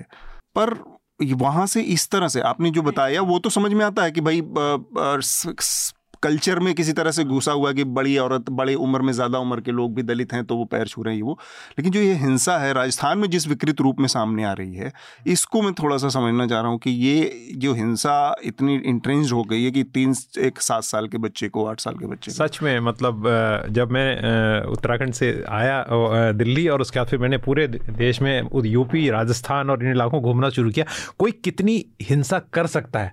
ये वास्तव में मेरे लिए बहुत ही मतलब ये उस समय तो फ़िल्मों का दौर भी ऐसा नहीं था ना कि मतलब हाँ। इतने सारा कि हम देख रहे हैं। लेकिन इतनी हिंसा कोई कैसे कर सकता है कि किसी कोई किसी बच्चे को एक थप्पड़ दो थप्पड़ सर पे मतलब कुचल देना ये ये जो इस तरह की जाए ये ये बहुत सारे हिंदुस्तान के मुख्तलिफ़ हिस्सों में ये हम्म, चीज़ें हम्म। दिखाई देती हैं और इस ये कैसे हो सकता है? है ना? खैरलांजी तो, में जो हुआ। खैर हाँ तो इतनी हिंसा इतनी घृणा कहाँ से आती है? तो ये है और कौन से लोग हैं जो इन बच्चों को ये बच्चे बड़े होके तो करते हैं हिंसा? इनको हम्म, जो हम्म। आदमी आज पचास साल का होगा कोई बच्चा भी रहा होगा कैसे समाज में पले बड़े होंगे? तो मुझे लगता है बहुत स्लोली स्लोली ये गैदर करते हैं हम हिंसा को। एक बार अगेन हमारे एक मित्र हैं जो हमें काफ़ी अंडरस्टैंडिंग देते हैं इंटेलेक्चुअल हैं उन्होंने ये कहा था कि जो लोग एक चिकन को नहीं दो जो कांट किल चिकन फॉर करी वो वो वो इंसान की हत्या करने पर आ जाते हैं हाँ और उसको के करने के लिए तैयार रहते हैं तो ये हम्म। मेरे लिए इस पूरे एपिसोड में क्योंकि काफ़ी कुछ कहा गया और बाकी आप लोग भी हाँ। कहेंगे तो मेरे जाति जाति की जो पाठशाला है ना मैं बार बार कहता हूँ कि जो घर है ना इंडिविजुअल लोगों के घर हैं हम्म। उससे बड़ी ट्रेनिंग जात की कहीं नहीं होती और जो लोग प्रैक्टिस करते हैं वही लोग सार्वजनिक रूप से सबसे पहले आके कहते हैं कि हमने तो कभी कुछ नहीं किया या हमने तो कभी क्योंकि आप इंसुलेटेड हैं इस पूरे वाक़े से खासकर ये बात जो मैं कह रहा हूँ सवर्णों के लिए है हम्म। अगर आपके समाज में आपके सामने इस समय इक्कीसवीं सदी में दो हज़ार इक्कीस में बाईस में ये खबर आती है तीसरे चौथे दिन हर हफ़्ते दस महीने महीने पंद्रह दिन में छः महीने में कि भोजन माता ने जो दलित थी उसका बनाया खाना स्कूल के बच्चों ने इनकार कर दिया खाने से। ये ट्रेनिंग घर के अलावा और कहीं से कहीं नहीं आ सकती। आप अपने बच्चों को क्या सिखा रहे हैं कहाँ से जाति पनप के आ रही है वो उसका सबसे बड़ा उदाहरण है कि आपका बच्चा जिसकी अभी पैंट पहनने का शौर जिसको नहीं सीखा है जिसने कायदे से जो अपने शर्ट की बटन नहीं बंद करने का शौर सीखा है उसको ये पता है कि जाति से कैसे निपटना है। या किसके हाथ का बना खाना है किसके हाथ का नहीं खाना है। जकिया आप इस घटना पर अपनी बात रखना चाहें अगर इसके और कुछ पहलू आपकी नज़र में हो? या yeah, सो so ये uh, मतलब हमारे देश में लगातार इस तरह की घटने चल घटनाएँ चलती आई है और रिपोर्ट जो होता है, वो शायद मेरे मेरे हिसाब से जो घटनाएँ घटती हैं, उसका शायद दस प्रतिशत रिपोर्ट होता है और ये बहुत ही घिनौनी घटना सामने आई है। मैं यही कहना चाहूँगी अतुल के जाति प्रथा है, वो हिंदू समाज में, हिंदुइज्म में से आई है, लेकिन वो हिंदू समाज तक सीमित नहीं है। मुसलमानों में भी जाति प्रथा है और क्रिश्चियनों में भी जाति प्रथा है। तो एक तरह से जो असमानता की सोच है और भेदभाव इंसान इंसान टू इंसान के बीच में जो भेदभाव की जो सोच है वो पूरे भारतीय समाज में जड़ कर गई है। इस जिसके चलते हमें low caste Muslims Dalit Muslims Dalit Christians हमारे देश में पाए जाते हैं। ये बहुत ही एक दुखद हकीकत है रियलिटी है हमारे देश की। जी। शार्दुल? मैं अपना एक ट्वीट निकाल रहा था जो मैंने इस घटना के बारे में जब मित्र ने मेरे किया था खबरों में आने से पहले ही क्योंकि वो वहीं रहते हैं। तो मैं इस मैंने उसे इसलिए निकाला क्योंकि मैंने देखा था कि ये खबर की कंप्लेंट बाहर आई थी। और हम जो हम भी करते हैं वो। पेशेवर हम संपादक हैं हम भाषा को ठीक करते हैं। लेकिन कई बार वो संपादकीय वो एडिटोरियल टच भी हमारे सबकॉन्शियस बायस लिए हुए होता है। लोग उस भाषा को थोड़ा फ़िल्टर करने की कोशिश करते हैं। तो मैंने ये कहा था इस इस कंप्लेंट को आप पढ़िए और मैंने इसलिए कहा था उस बच्चे के चाचा लिखते हैं कि देखिए मतलब वो थानेदार से कह रहे हैं कि देखिए मैं शिकायत इसलिए नहीं कर पाया हम बच्चे को तेरह दिन से लिए हुए भाग रहे थे इधर से उधर। उसने बच्चे को गालियाँ दी। मैं बिल्कुल बताना चाहूँगा थानेदार ने? नहीं नहीं अच्छा। शिक्षक ने। शिक्षक जब बच्चे ने पानी पिया वो शिकायत में कह रहे हैं मतलब ये बात जो आप कह रहे हैं ना कि ये जो भेद है हमारे समाज का इतने भीतर का वो शिकायत में भी जब उनके परिवार का बच्चा मर गया तब वो कह रहे हैं कि बच्चे ने भूलवश इंद्र कुमार ने अध्यापक छैल सिंह की मटकी से पानी पी लिया। तो अध्यापक छैल सिंह ने छात्र इंद्र कुमार को कहा कि साला डेढ़ नीच कौड़ा नीची जाति का होकर हमारी मटकी से पानी कैसे पिया? हम्म। एक अध्यापक है ये शिक्षक। भारत में बड़ी बात की जाती है गुरु की। और गुरु की क्या और इस स्कूल का नाम अपने आप में इतनी बड़ी विडंबना कि लोग इतनी बड़ी बड़ी बातें करते हैं जो जिसका ज़िक्र हृदय करते हैं कि जो चिकन का गर्दन नहीं काट सकते वो आदमी की कैसे काटते हैं? सरस्वती विद्या मंदिर नाम है इतने बड़े बड़े नाम पे। ये शायद सरस्वती विद्या मंदिर है। सरस्वती विद्या मंदिर अगर मैं गलत नहीं हूँ हो सकता है नाम शेड हो पर आमतौर पे शिशु मंदिर और विद्या मंदिर विद्या भारती के स्कूल होते हाँ। हैं। विद्या भारती छठवीं से आठवीं को सरस्वती विद्या मंदिर होते हैं। नहीं अब आठवीं तक नहीं अब बारहवीं तक होते हैं अच्छा, जो पहले थे बिल्कुल प्राथमिक वो शिशु मंदिर होते हैं। और विद्या भारती इस देश की सबसे बड़ी प्राइवेट स्कूली संस्था है जो संघ की एक अनुसांगिक शाखा है। हम्म। वहाँ पर शिक्षक नहीं बोलते बच्चे वहाँ बच्चे मेल टीचर को आचार्य जी बोलते हैं और महिला टीचर को दीदी जी बोलते हैं। आचार्य को पहले तो धोती पहननी पड़ती थी। हम्म, तो आप देखिए इस व्यवहार में जो हमने पिछले शब्द में कही वो कितनी कांस्टेंट थीम है विडंबना। दोहरापन। सुबह वहाँ संस्कृत वंदना होती है सरस्वती की। लेकिन सरस्वती केवल जीप पर है और कहीं नहीं है ना? हम्म। दिमाग से गायब दिमाग से गायब है। और जाति जो आपने कहा देखिए बच्चे और ये बात कुत्तों के लिए भी कही जाती है। चाहे आप कोई सी भी ब्रीड ले लें कितना ही अच्छा बच्चा पैदा कर लें जैसा उसको पालने वाला होगा वो वैसा ही व्यवहार करेगा। हम्म, चाहे जेनेटिक भी आपके अंदर प्रॉब्लम हो और ये बात हम सीरियल किलर्स तक में देखते हैं उनके अंदर अगर जेनेटिक फैक्टर भी हो साइको साइकोपैथी का उनके ट्रिगर सोशल होते हैं। हम्म, वो ट्रिगर हमारे घर में पैदा हो रहे हैं जाति के। इतने से बच्चे को जैसा आपने कहा पैंट बांधने की बिल्कुल उसे कुछ करने की नहीं है उसे खाना खाने तैयार होने के लिए माँ बाप की ज़रूरत है लेकिन उसे ये पता है कि इनके हाथ का मुझे नहीं खाना। उसको बिल्कुल निसंदेह घर से मिल रही है ट्रेनिंग बस एक चीज़ यहाँ पे शार्दुल ने जो कहा है उसको थोड़ा सा मैं एक यहाँ पे स्पष्टीकरण हमारे शब्दी श्रोताओं के लिए कि ये बात अभी हमने इस्टेब्लिश अभी तक नहीं हुई है कि ये जो सरस्वती विद्या मंदिर है ये क्या विद्या भारती हाँ। द्वारा ही संचालित है या नहीं ये अभी इस्टेब्लिश फैक्टर फैक्ट नहीं है तो यहाँ पर इसको थोड़ा सा हम आमतौर पे विद- विद- सरस्वती विद्या मंदिर स्पेसिफिक नाम आमतौर पे उन्हीं उनके होते होते हैं। और उसके आगे जो लगा होता है वो होता है जिसने दान किया होता है।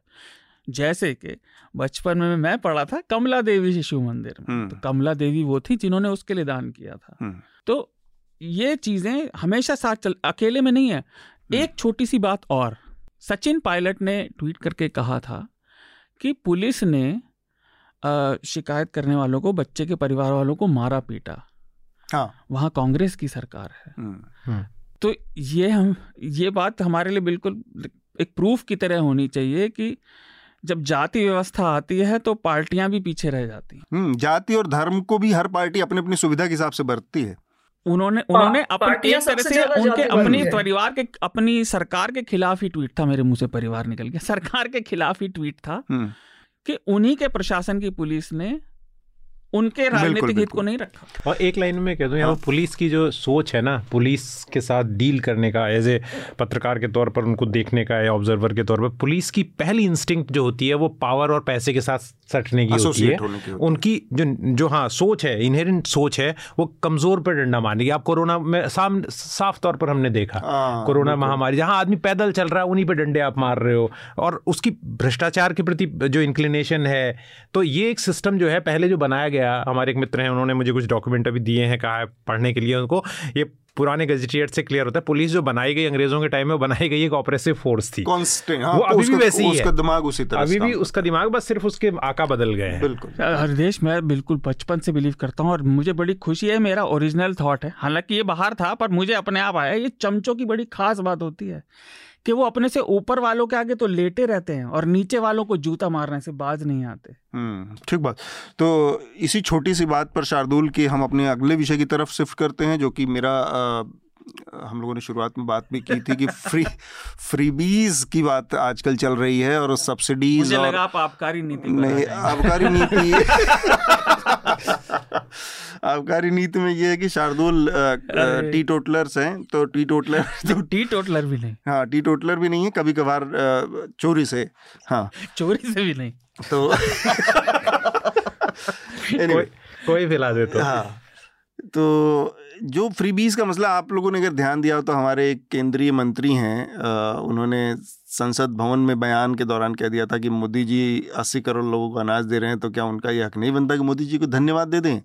मुफ़्त उन्होंने एग्जैक्टली यही शब्द इस्तेमाल किया कि लोग मुफ़्त खोरी कर रहे हैं तो क्या उनको ये हक नहीं है कि वो मोदी जी को धन्यवाद प्रेषित कर दें एक? तो ये निशिकांत ठाकुर मेरे ख्याल से उन्होंने पार्लियामेंट में ये बयान दिया था उस दिन। अभी इसी सत्र की बात है। तो ये बात वहाँ से बहुत आगे बढ़ गई। खैर, प्रधानमंत्री ने इसका एक लार्जर वो खोल दिया कि जो फ्रीबीज की राजनीति है, ये अंततः जो विकास की उनकी राजनीति है, जो इसको आप मैं अगर समझाऊं आपको तो ये है कि जो उनका वाला जो नैरेटिव है कि विकास विकास विकास विकास, उन मतलब उनके हर भाषण में विकास जितनी बार आता है, उसको थोड़ा सा शायद चुनौती दे रहा है वो। जो फ्री तो फ्रीबीज आज की जो स्थिति है और जब हम कैपिटलिज्म के एकदम निर्बाध दौर में घुस चुके हैं, अमेरिकी जो अर्थव्यवस्था का मॉडल है वो हमारी अर्थव्यवस्था में कॉपी की जा रही, दुनिया के ज़्यादातर दीगर मुल्कों में कॉपी की जा रही है, वहाँ पर उसका जो सबसे इनहेरेंट प्रॉब्लम हमारे सामने आई है कि आप देखिए कि क्रोनी कैपिटलिज्म एक वर्ड है, आपके जो भाई भतीजे हैं अगल बगल के लोग हैं, या दो चार पाँच गिने चुने आपके जो हैं रसियन जो सिस्टम है उसमें ओलीगार्की है, जिसमें आप पाँच सात बहुत बड़े और ऐसे एक मॉन्स्टर क्रिएट कर देते हैं फाइनेंशियल या आप देखिए कि तो पाँच सात दस ऐसे चेहरे होंगे जिनके पास असीमित संसाधन है, रुपया, पैसा है और हर चीज़ पर उनका कब्जा है। और एक बड़ा हिस्सा, नब्बे परसेंट, पंचानवे परसेंट हिस्सा ऐसा है अस्सी परसेंट हिस्सा है, जो बहुत बेसिक चीज़ों के लिए भी जूझ रहा है। तो इतने व्यापक स्तर की जो असमानता है, ये इस कैपिटलिज्म की देन है इसमें। ऐसे में बार बार ये जब सवाल आता है कि भाई, स्टेट की क्या भूमिका होगी इस असमानता के बीच में तो ज़ाहिर सी बात है, स्टेट की भूमिका वही होगी कि उस तबके को जिसके अंदर एक रिजेंटमेंट होगा ऑब्वियस होगा कि उसको सत्तर साल बाद, अस्सी साल बाद या हज़ार साल बाद, पाँच हज़ार जितना भी आप मानिए इस देश की हैसियत, उसमें अगर वो अभी इन सब बेसिक चुनौतियों से नहीं निपट पाया है तो उसको कुछ न कुछ डिविडेंड के तौर पर दे, कुछ न कुछ मुहैया करवाता रहे, उसमें बेसिक शिक्षा है, बेसिक हेल्थ है, और इसके अलावा उसके खान पान का बेस खान पान यानी कि खाने की गारंटी। ये तीन चार चीज़ें स्टेट अगर दे रहा है, किसी भी फॉर्म में दे रहा है तो ये देना उसकी ज़िम्मेदारी है, वेलफेयर स्टेट का काम है। अब जब प्रधानमंत्री के ही लेवल से ये बात कही जा रही है कि ये फ्री बीज है या ये मुफ्तखोरी है या ये इस तरह की चीज़ें हैं तो आपको ये जवाब देना पड़ेगा। और फिर ये क्यों नहीं सवाल उठना चाहिए कि जो आपके बहुत करीबी, बहुत बड़े बड़े उद्योगपति हैं, उनके लाखों करोड़ों रुपए के जो लोन्स माफ़ किए जा रहे हैं, जो उनके टैक्सेस माफ़ किए जा रहे हैं, वो किसके लिए माफ़ हो रहा है? उसका लाभ किसको मिल रहा है? तो आप कह सकते हैं कि इससे फ़ायदा ये है कि आपने रोज़गार पैदा किया, ये किया, वो किया, लेकिन बेसिक सवाल फिर भी यही है कि अस्सी लोग बहुत मूलभूत सुविधाओं से वंचित हैं, उनको देना उनको किसी भी फॉर्म में स्टेट का सत्ता का या राज्य नेशन स्टेट का लाभ पहुंचाना आपकी ज़िम्मेदारी है। तब फ्री बीस की इस पूरी बहस में हृदय जकिया शार्दुल आप तीनों लोगों का अपना अपना मैं जानना चाहूँगा। और आप लोग मेरी बात से असहमत होने के लिए पूरी तैयार पूरी तरह से मुक्त है। ये ज़रूरी नहीं है कि ये जो बात कही गई यही इस, इसी लाइन पर सबकी बात की विचार आने चाहिए। मैं ये बात आपको बता रहा था कि जो आपने बात कही, आप उसके दूसरे हिस्से में पहुँच गए।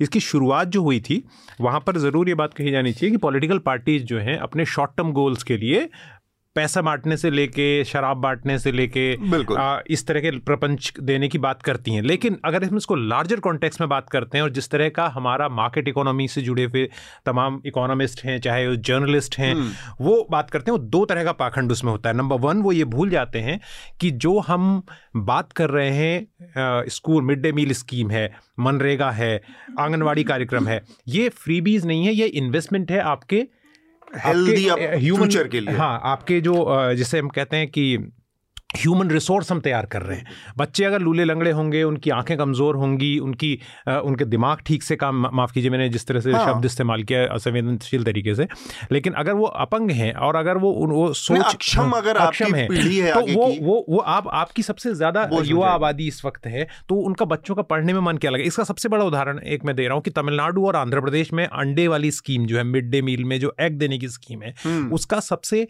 पहले और सबसे प्रभावी इस्तेमाल होना शुरू हुआ तमिलनाडु पाँच दिन हफ़्ते में अंडा देता है तीन दिन आंगनवाड़ी में देता है उसके हम्म। बाद बाकी राज्यों ने भी इसे पिकअप करना शुरू किया मैं झारखंड में था 2015 में तो वहाँ पर स्कूल में गाँव के लोगों ने इकट्ठा होकर तहसीलदार को और एसडीएम को बुलाया और उनको अंडा अपने पैसों से सरकार के पैसे से नहीं अपने पैसे से बच्चों को खिलाया और कहा देखो आज हमने इन्हें खिलाया है अंडा ये अब आपकी ज़िम्मेदारी है कम से कम हफ़्ते में एक दिन उन्हें मिले। मिले। लेकिन झारखंड में इतना ज़्यादा प्रशासन में और जो करप्शन है कि वो स्कीम कितनी सफल है मुझे नहीं मालूम।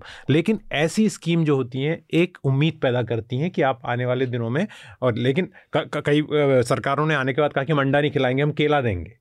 क्योंकि अंडे में फिर वो नॉन वेज वाला जो एलिमेंट है वो आप कुछ भी दीजिए उसमें पॉलिटिक्स लगा रहे हैं हाँ कुछ भी कीजिए। लेकिन ये बहुत ज़रूरी है। दूसरी बात जो ये तो एक हिस्सा था पाखंड का। दूसरा पाखंड का हिस्सा ये है कि एक तो जो आपने कही कि किस तरह से कॉपोरेट्स को फ्री फ्री बीज मिलते हैं और माफ़ किए जाते हैं उनकी कर्ज। हम्म। और दूसरी बात ये पत्रकार जो इस बात की बात करते हैं वो कितने बल्कि अभिनंदन ने एक ट्वीट भी किया है हाँ, और उसमें उन्होंने कहा है कि आप सरकारी जो एड है वो भी फ्री बीज से कम नहीं है। नंबर टू जैसे पीआईबी एक्रेडिटेशन कार्ड होता है जो मेरे पास भी है हम्म। अभी तो उसका मैंने कभी इस्तेमाल नहीं किया इस, इस मामले में लेकिन आप जाके देखिए उसमें कितनी सुविधाएँ मिलती हैं पत्रकारों को आपको सीजीएचएस की सुविधा मिलती है जिसके लिए आप वैसे एलिजिबल दूसरे पत्रकार नहीं है हम्म। उस पर कभी ये पत्रकार नहीं बोलते हैं ज़्यादातर बोलने वाले पत्रकार जो हैं वो आ, इसका इस्तेमाल करते हैं है और इस तरह ट्रेन में हाफ़ टिकट हुआ करता था अब वो है या नहीं है मुझे नहीं मालूम पत्रकार हम्म। यहाँ से लेके त्रिवेंद्रम तक हर साल छुट्टियों में जाते थे जो चार हज़ार रुपये का फ़र्स्ट एसी का टिकट है उसमें दो हज़ार रुपये आप उड़ा लेंगे और आप सक्षम है खरीद सकते हैं सो तो ये पाखंड बहुत ज़्यादा है हम्म। जिसको बेनकाब कर किए जाने की ज़रूरत है हाँ लेकिन पहली बात जो है कि पार्टियाँ इस्तेमाल करती हैं इसको इसमें इसलिए भी ज़रूरी है कि जो आपने ज़िक्र किया हृदय वो एक बहुत बड़ी समस्या की तरफ़ इशारा की जैसे शराब बांटना वोट के लिए पैसे देना ये सारी चीज़ें। ये इसलिए इस लिहाज से भी दिक्कत है ये फ्रीबीज नहीं है। ये हाँ। असल में एक ब्लैक इकोनॉमी है जहाँ पे जहाँ पे आप आप पैसे का भी सोर्स आप का बहुत संदिग्ध है। और पॉलिसी के तहत अगर आप कोई कह रहे हैं कि हम भैया 200 यूनिट इनको फ्री फ्री बिजली दे देंगे बीस हज़ार लीटर महीने का फ्री पानी दे दे रहे हैं।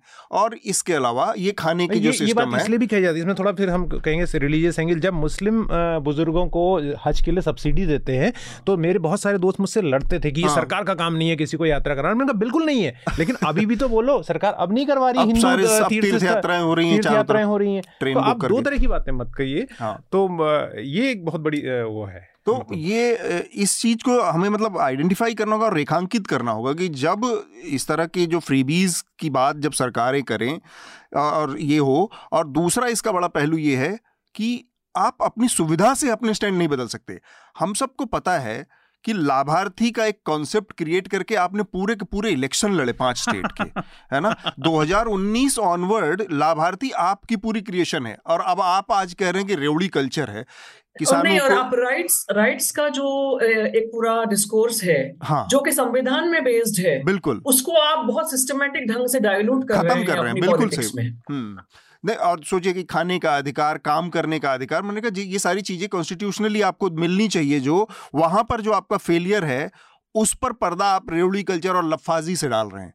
जकिया, मैं आपकी बात जानना चाह रहा हूँ, फिर हम शार्दुल से भी इस पर बात करेंगे। जो रितेश की सारी बातों, उन्होंने सारी बातें कर ही दी हैं लेकिन मैं ये कहना चाहूँगी कि जो जो प्रधानमंत्री और जो पार्टी ये क्लेम कर रही है कि we are a party with a difference उनके सामने ये सवाल हमें रखना चाहिए कि आप अब आठ साल से हो पावर में, अभी दस साल होने जाने वाले आपको तो आपने जो लोगों के जो मौलिक अधिकार हैं शिक्षा का अधिकार हो, चाहे रोज़गार का अधिकार हो, चाहे एक ढंग से घर में रहने का अधिकार हो, एक गरिमापूर्ण जीने का जो नागरिक का अधिकार है, उसके तरफ़ आपने क्या कदम उठाए? और ये जो फ्रीबीज की बात जो ये कह रहे हैं तो फ्रीबीज तो हृदय ने इस पे हालाँकि बात की है कि पूरे मिडिल क्लास को मिलती आई है। बहुत सारे किस्म किस्म की फ्री फ्रीबीज है जो मिडिल क्लास को हमको मिलती है, हमको गैस मिलती है, हमको पेट्रोल में सब्सिडी मिलती है, हमको जो हायर एजुकेशन के जो इंस्टीट्यूशंस हैं वहाँ पे हमको इतनी सारी सब्सिडी मिलती है हम्म। जो कॉर्पोरेट से उनको इतने सारे टैक्स टैक्स कंसेशन मिलते हैं जो गुजरात मॉडल है गुजरात डेवलपमेंट मॉडल है पूरा अतुल हम्म। अगर आप उसको उसके उसके भीतर जाएँगे और उसको ये ये वक्त नहीं है शायद लेकिन उसको आप अच्छी तरह से डिसेक्ट करेंगे तो वो जो पूरा गुजरात डेवलपमेंट मॉडल है that is based on tax concession and tax holidays for the corporates. तो फिर अब जाके प्रधानमंत्री जब फ्रीबीज की बात कर रहे हैं तो मुझे लग रहा है वो पॉलिटिक्स हो रही है उन्होंने उन्हें लगता है बीजेपी को लगता है कि डायनेस्टी का झुंझुना बजा के कांग्रेस को मात किया जाए और शायद यहाँ कोशिश हो रही है केजरीवाल को और आपको मात करने के लिए फ्रीबी फ्रीबीज का एक जुमलाबाजी शुरू कर दी जाए। तो ये मेरी समझ में as as as as as an ordinary layman lay person lay Indian जो मेरी समझ में आ रहा है कि ये एक कोशिश है कि ये एक अब उनको खतरा लग रहा है गुजरात में और कई और जगहों में जहाँ इलेक्शंस आने वाले हैं हम्म। कि भाई अब आम धीरे धीरे उनको लगता है आम आदमी पार्टी आगे बढ़ रही है हम्म। तो उनको चेकमेट करने के लिए वो फ्रीबीज की बात करना शुरू कर रहे हैं हालाँकि this party the BJP party is all about freebies. If you if you look at it और हाँ। लाभार्थी जब तक गरीब है तब तक we don't mind we don't grudge it at all क्योंकि वो, उसका हक भी है मौलिक अधिकार भी है uh, लेकिन उनका सबसे बड़े जो उनके बेनिफिशियरीज हैं जो अर्बन मिडिल क्लास जिसके बारे में रितेश ने पिछले अभी ज़िक्र किया था तो वो तो सबसे बड़ी बड़े बेनिफिशियरीज रहे हैं बीजेपी की दू- पॉलिटिक्स तो दूसरी बात जकिया मैं यहाँ पर ये भी जोड़ना चाहता हूँ यहाँ पर एक बात ये भी जोड़ना चाहता हूँ कि दुनिया में ऐसे बहुत शाइनिंग एग्ज़ाम्पल हैं जहाँ पर लोगों ने सरकार के द्वारा मदद से टैक्स पेयर के पैसे से मदद से जिसे कोट अनकोट फ्रीबीज कहा जाता है बहुत अच्छा हेल्थ सिस्टम डेवलप किया हम्म। लाइक फिनलैंड में फिनलैंड में और डेनमार्क में स्कैंडिनेवियन कंट्री में यूरोप के कई देशों में इतना अच्छा हेल्थ सिस्टम है कि प्राइवेट सेक्टर बैन है फिनलैंड में तो प्राइवेट सेक्टर आता ही नहीं वहाँ क्योंकि उसके लिए कुछ है ही नहीं कमाने के लिए। और वहाँ के इंडिकेटर्स देखिए अभी जब आए थे चाहे वो ट्रांसपेरेंसी के इंडिकेटर्स हों चाहे वो तो हमें फ्रीबीज का विरोध करने की ज़रूरत नहीं है हमें उसके अंदर जो इंट्रेंच करप्शन है जो अगेन वही प्रिविलेज क्लास उसको जो चला रहा है जो उसका बेनिफिशियरी है है। उसको उसको कॉल आउट करने की ज़रूरत है। गरीब आदमी तो अपनी मेहनत का पैसा मांग रहा है वो तुमसे ये थोड़ी कह रहा है कि मुझे फ्री खिलाओगे तब मुझे काम दे दो मैं मैं काम करके खा लूँगा। आपके पास काम नहीं होता और लास्ट में आप कहते हैं हम आपको हम खैरात दे रहे हैं विच इज़ वेरी अनफॉर्चुनेट खैरात खैरात से हाँ शार्दुल आप। खैरात मतलब खैरात वो कहते हैं मैं नहीं कह रहा हूँ। हाँ, जैसे और वो कोई अपने पर्सनल रिसोर्सेज में तो दे ही नहीं रहे हैं ना। हाँ, बिल्कुल ये भी। एक पूरा मतलब इन्होंने एक ये एक एक एक एक एक फॉल्स एक इमेजिंग शुरू किया है कि जैसे कि वो अपने कोई पर्सनल रिसोर्सेज से दे रहे हैं। अरे भाई आप आप आप एज एज गवर्नमेंट दे रहे हो आप पब्लिक एक्सचेकर में से दे रहे हो जो भी दे रहे हो। और वो वो जो आपका देने का तरीका है वो बिल्कुल ही एक्सेप्टेबल नहीं है क्योंकि आप राइट्स का की जो बात है राइट्स ऑफ़ सिटीजन उसको पूरी तरह से परे करके आप लाभार्थी का एक नया नैरेटिव खड़ा कर रहे हो। हाँ शार्दुल? देखिए मैं जो एक बात से शुरू करने वाला था वो जाकिया ने ज़िक्र कर दिया तो अच्छा है। ये सरकार का कोई अपना पैसा नहीं है। वो अप, उनके दादाजी ने लिख के नहीं दिया था उन्हें। ये हमारा पैसा है। तो नेहरू जी थे। नहीं जो भी थे। वो मैं नहीं जानता। मैं व्यक्ति नहीं विचार में बात करता हूँ। अपनी तारीफ़ कर देते हैं। वैचारिक रूप से दादाजी है। जो भी है। मेरे ख्याल से तो वो शी जिनपिंग है लेकिन कोई बात नहीं। पर सरकार का पैसा कोई अपना पैसा नहीं है है ना? जो फ्री बेस की बात उन्होंने कही एक थोड़ा हल्का एग्ज़ाम्पल क्योंकि इसके बाद कड़वी बात है। जहाँ उन्होंने कही बुंदेलखंड एक्सप्रेस वे के उद्घाटन में हफ़्ते भर बाद ही वो ढह गया। हम्म। तो वो जो काम कर रहे हैं उस काम की गुणवत्ता क्या है वो भी हमारे सामने है। दूसरे एक्सप्रेसवे जिसका उन्होंने ज़िक्र किया मेरठ दिल्ली वाला उस पर भारत की नब्बे परसेंट जनसंख्या तो जा ही नहीं सकती। एक छोटा सा आंकड़ा पिछले महीने आया था भारत सरकार का ही कि इस देश में जो पच्चीस हज़ार रुपये महीना कमाता है वो इस देश के टॉप दस प्रतिशत लोगों में से एक है। पच्चीस हज़ार रुपये महीना इस देश के टॉप दस परसेंट में है। तो आप स- परसेंट लोग पचास पच्चीस हज़ार भी महीने का नहीं कमा रहे हैं। हाँ जी। तो आप समझ लीजिए आज की महँगाई में उनका जीवन कैसा चल रहा है। तो उन्हें खाना देना क्या रेवड़ी बांटना है? उनकी बिजली में मदद करना क्या रेवड़ी बांटना है? एक और बात जो अमेरिका का मॉडल हम एम्यूलेट कर रहे हैं अधिकतर दुनिया उससे बच रही है। ये एक भ्रणा है हम कभी अमेरिका पे हाँ, बात करेंगे तो डिटेल डिटेल में एक दिन अमेरिका का मॉडल सबसे घटिया है कुछ मामलों में तो भारत का उससे अच्छा है। आप आश्चर्य करेंगे अमेरिका में आपको अगर एंबुलेंस बुलानी पड़ गई तो आपके तीन से चार हज़ार डॉलर चले जाएँगे केवल एंबुलेंस। लोग वहाँ कहते हैं कि मेरे को ज़्यादा चोट नहीं लगी मुझे एंबुलेंस मत बुलाओ रहने दो। मैं अपनी गाड़ी हाथ टूट जाता गए। माइकल मोर की एक मूवी है सिको फ्री में उपलब्ध है यूट्यूब में। अगर आप उसे देखेंगे तो एवरीडे पीपल प्रे कि मैं I should not fall sick. America का हाल इस समय इतना पूरा का पूरा हेल्थ इंश्योरेंस पे टिका है हाँ, है। सब प्राइवेट वहाँ पर जो राजनीतिक भ्रष्टाचार है पैसा देने का नेताओं को वो इंस्टीट्यूशनलाइज्ड है। ये अमेरिका में बहुत सारे सिस्टम अच्छे हैं लेकिन ये सिस्टम वहाँ खा रहा है। खैर हम अमेरिका की बात खैर अमेरिका नहीं हम लोग हमारे यहाँ भी जो इंस्टीट्यूशनलाइज हो गया इलेक्टोरल बॉन्ड जैसी चीज़ें तो हमें हाँ, नहीं पता थोड़ा सा अलग है पर वो हम फिर कभी बात करेंगे। दूसरी हम्म। चीज़ जो पत्रकारों की आपने बात की कॉरपोरेट्स के और इस तरह की जो लोग बात करते हैं जो व्यक्ति ये समझता है कि घटिया से घटिया सरकार से अच्छे से अच्छा कॉरपोरेट अच्छा है उसे कॉरपोरेट कल्चर का या तो ज्ञान नहीं है हम्म। या वो झूठ बोल रहा है। क्यों? हर कॉरपोरेशन का पहला उद्देश्य होता है हर क्वार्टर पे अपने शेयर होल्डर्स को मुनाफा और वो उनकी पहली प्रायोरिटी है। इसके हमारे पास कितने उदाहरण हैं? हमने कुछ हफ़्ते पहले ट्विटर के संदर्भ में बात की थी इलॉन मस्क की। एमेजॉन को देखिए पिछले हफ़्ते की रिपोर्ट है अमेजॉन की इंटरनल रिपोर्ट लीक हुई वो अपने एम्प्लॉयज़ को इतनी बुरी तरह ट्रीट करते हैं कि उनके एम्प्लॉयज़ मतलब टॉयलेट जाने के लिए भी बोतलों का इस्तेमाल करते हैं। उनकी इंटरनल रिपोर्ट कह रही थी कि अमेरिका में लोग खत्म हो रहे हैं हमें हायर करने के लिए। उनके एम्प्लॉयज़ का टर्नओवर इतना ज़्यादा है अमेजोन के वेयर हाउस घूम फिर के अमेरिका पे फिर चले गए। मैं आपको बता रहा हूँ कॉर्पोरेट कल्चर ये कॉर्पोरेट यहीं आ रहा है ना? इनको वीज़ा नहीं मिला अमेरिका से शायद। नहीं नहीं। नहीं सॉरी थोड़ा हल्का भी होना चाहिए।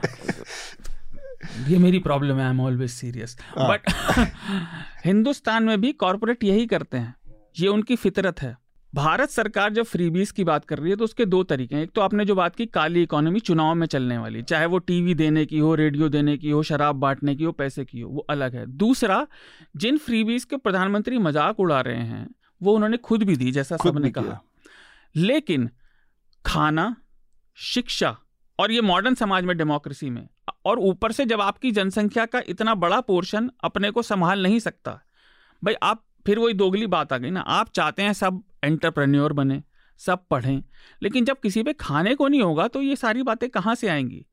सरकार का मिनिमम काम डेमोक्रेसी में केवल इतना होना चाहिए कि वो अपने नागरिकों को सुरक्षा प्रदान करे उन्हें जीने लायक जीने लायक समय दे। न्याय तो एक बहुत ही बड़ी चीज़ है।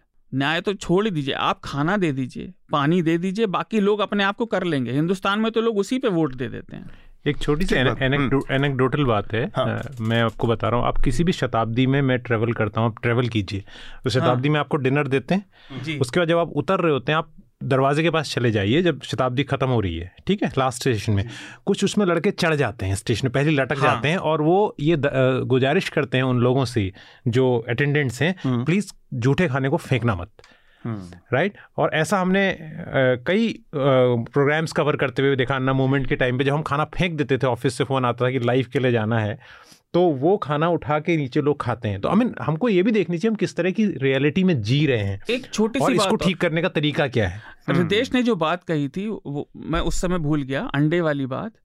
विटामिन बी ट्वेल्व भारत में मेल न्यूट्रिशन और एक स्पेसिफिक प्रॉब्लम भारत की जनसंख्या में बहुत है क्योंकि हमारा पारंपरिक आहार अधिकतर शाकाहारी है। विटामिन बी ट्वेल्व के वेजिटेरियन सोर्स हैं लेकिन वो जितना चाहिए उसके लिए जैसे दही है ऐसा बहुत ज़्यादा लेना खाना पड़ेगा आपको और फिर वो महँगा पड़ता है। नॉन वेज का नेचुरल सोर्स मतलब बी ट्वेल्व का नेचुरल सोर्स नॉन वेज ही है। कोई वेजिटेरियन हम्म। इस तरह का सोर्स नहीं होता। ठीक जिस जिस इसमें मध्य प्रदेश शामिल था उस समय छत्तीसगढ़ शामिल था गुजरात शामिल था सबने अंडे बंद कर दिए। मैल हम्म। न्यूट्रिशन और कुपोषण के सबसे ज़्यादा शिकार हाँ ये इंडेक्स पे आ गया के बावजूद भी नहीं आते और हम्म। यही कारण है। ठीक बात। जकिया आपसे एकदम आखिरी में एक सवाल और फिर हम रिकमेंडेशन की प्रक्रिया में जाएँगे। बतौर अधिवक्ता, वकील आपसे मैं जानना चाहूँगा, सुप्रीम कोर्ट ने जो फ्रीबीज को लेकर, जिस प्ली को एंटरटेन कर रही है कि होना चाहिए, नहीं होना चाहिए, और उसने ऑब्जर्वेशन भी अपनी दी है और 21 अगस्त को उस पर आगे से कार्रवाई है, क्या ऐसे किसी मामले में सुप्रीम कोर्ट या किसी कोर्ट की कोई भूमिका बनती है जो कि पीपल्स मैंडेट से बनी कोई सरकार पार्लियामेंट या असेंबली में कोई निर्णय करती है? कि भाई हम अपनी जनता को ये देंगे, ये हमारा चुनावी वो है और ये इस तरह से फ्रीबीज आप उसको कहें कि सुविधाएँ देंगे सब्सिडी देंगे, बिजली देंगे, पानी देंगे, कुछ भी है। इसमें कोर्ट की क्या भूमिका बनती है? मुझ, आपको लगता है कि ये एक तरह की ओवरस्टेपिंग है कोर्ट की तरफ़ से? इस तरह के मामलों में जहाँ पर विशुद्ध रूप से केवल और केवल लेजिस्लेचर की भूमिका होनी चाहिए? अतुल, मेरे हिसाब से कोर्ट को इस पिटिशन को एडमिट ही नहीं करना चाहिए था।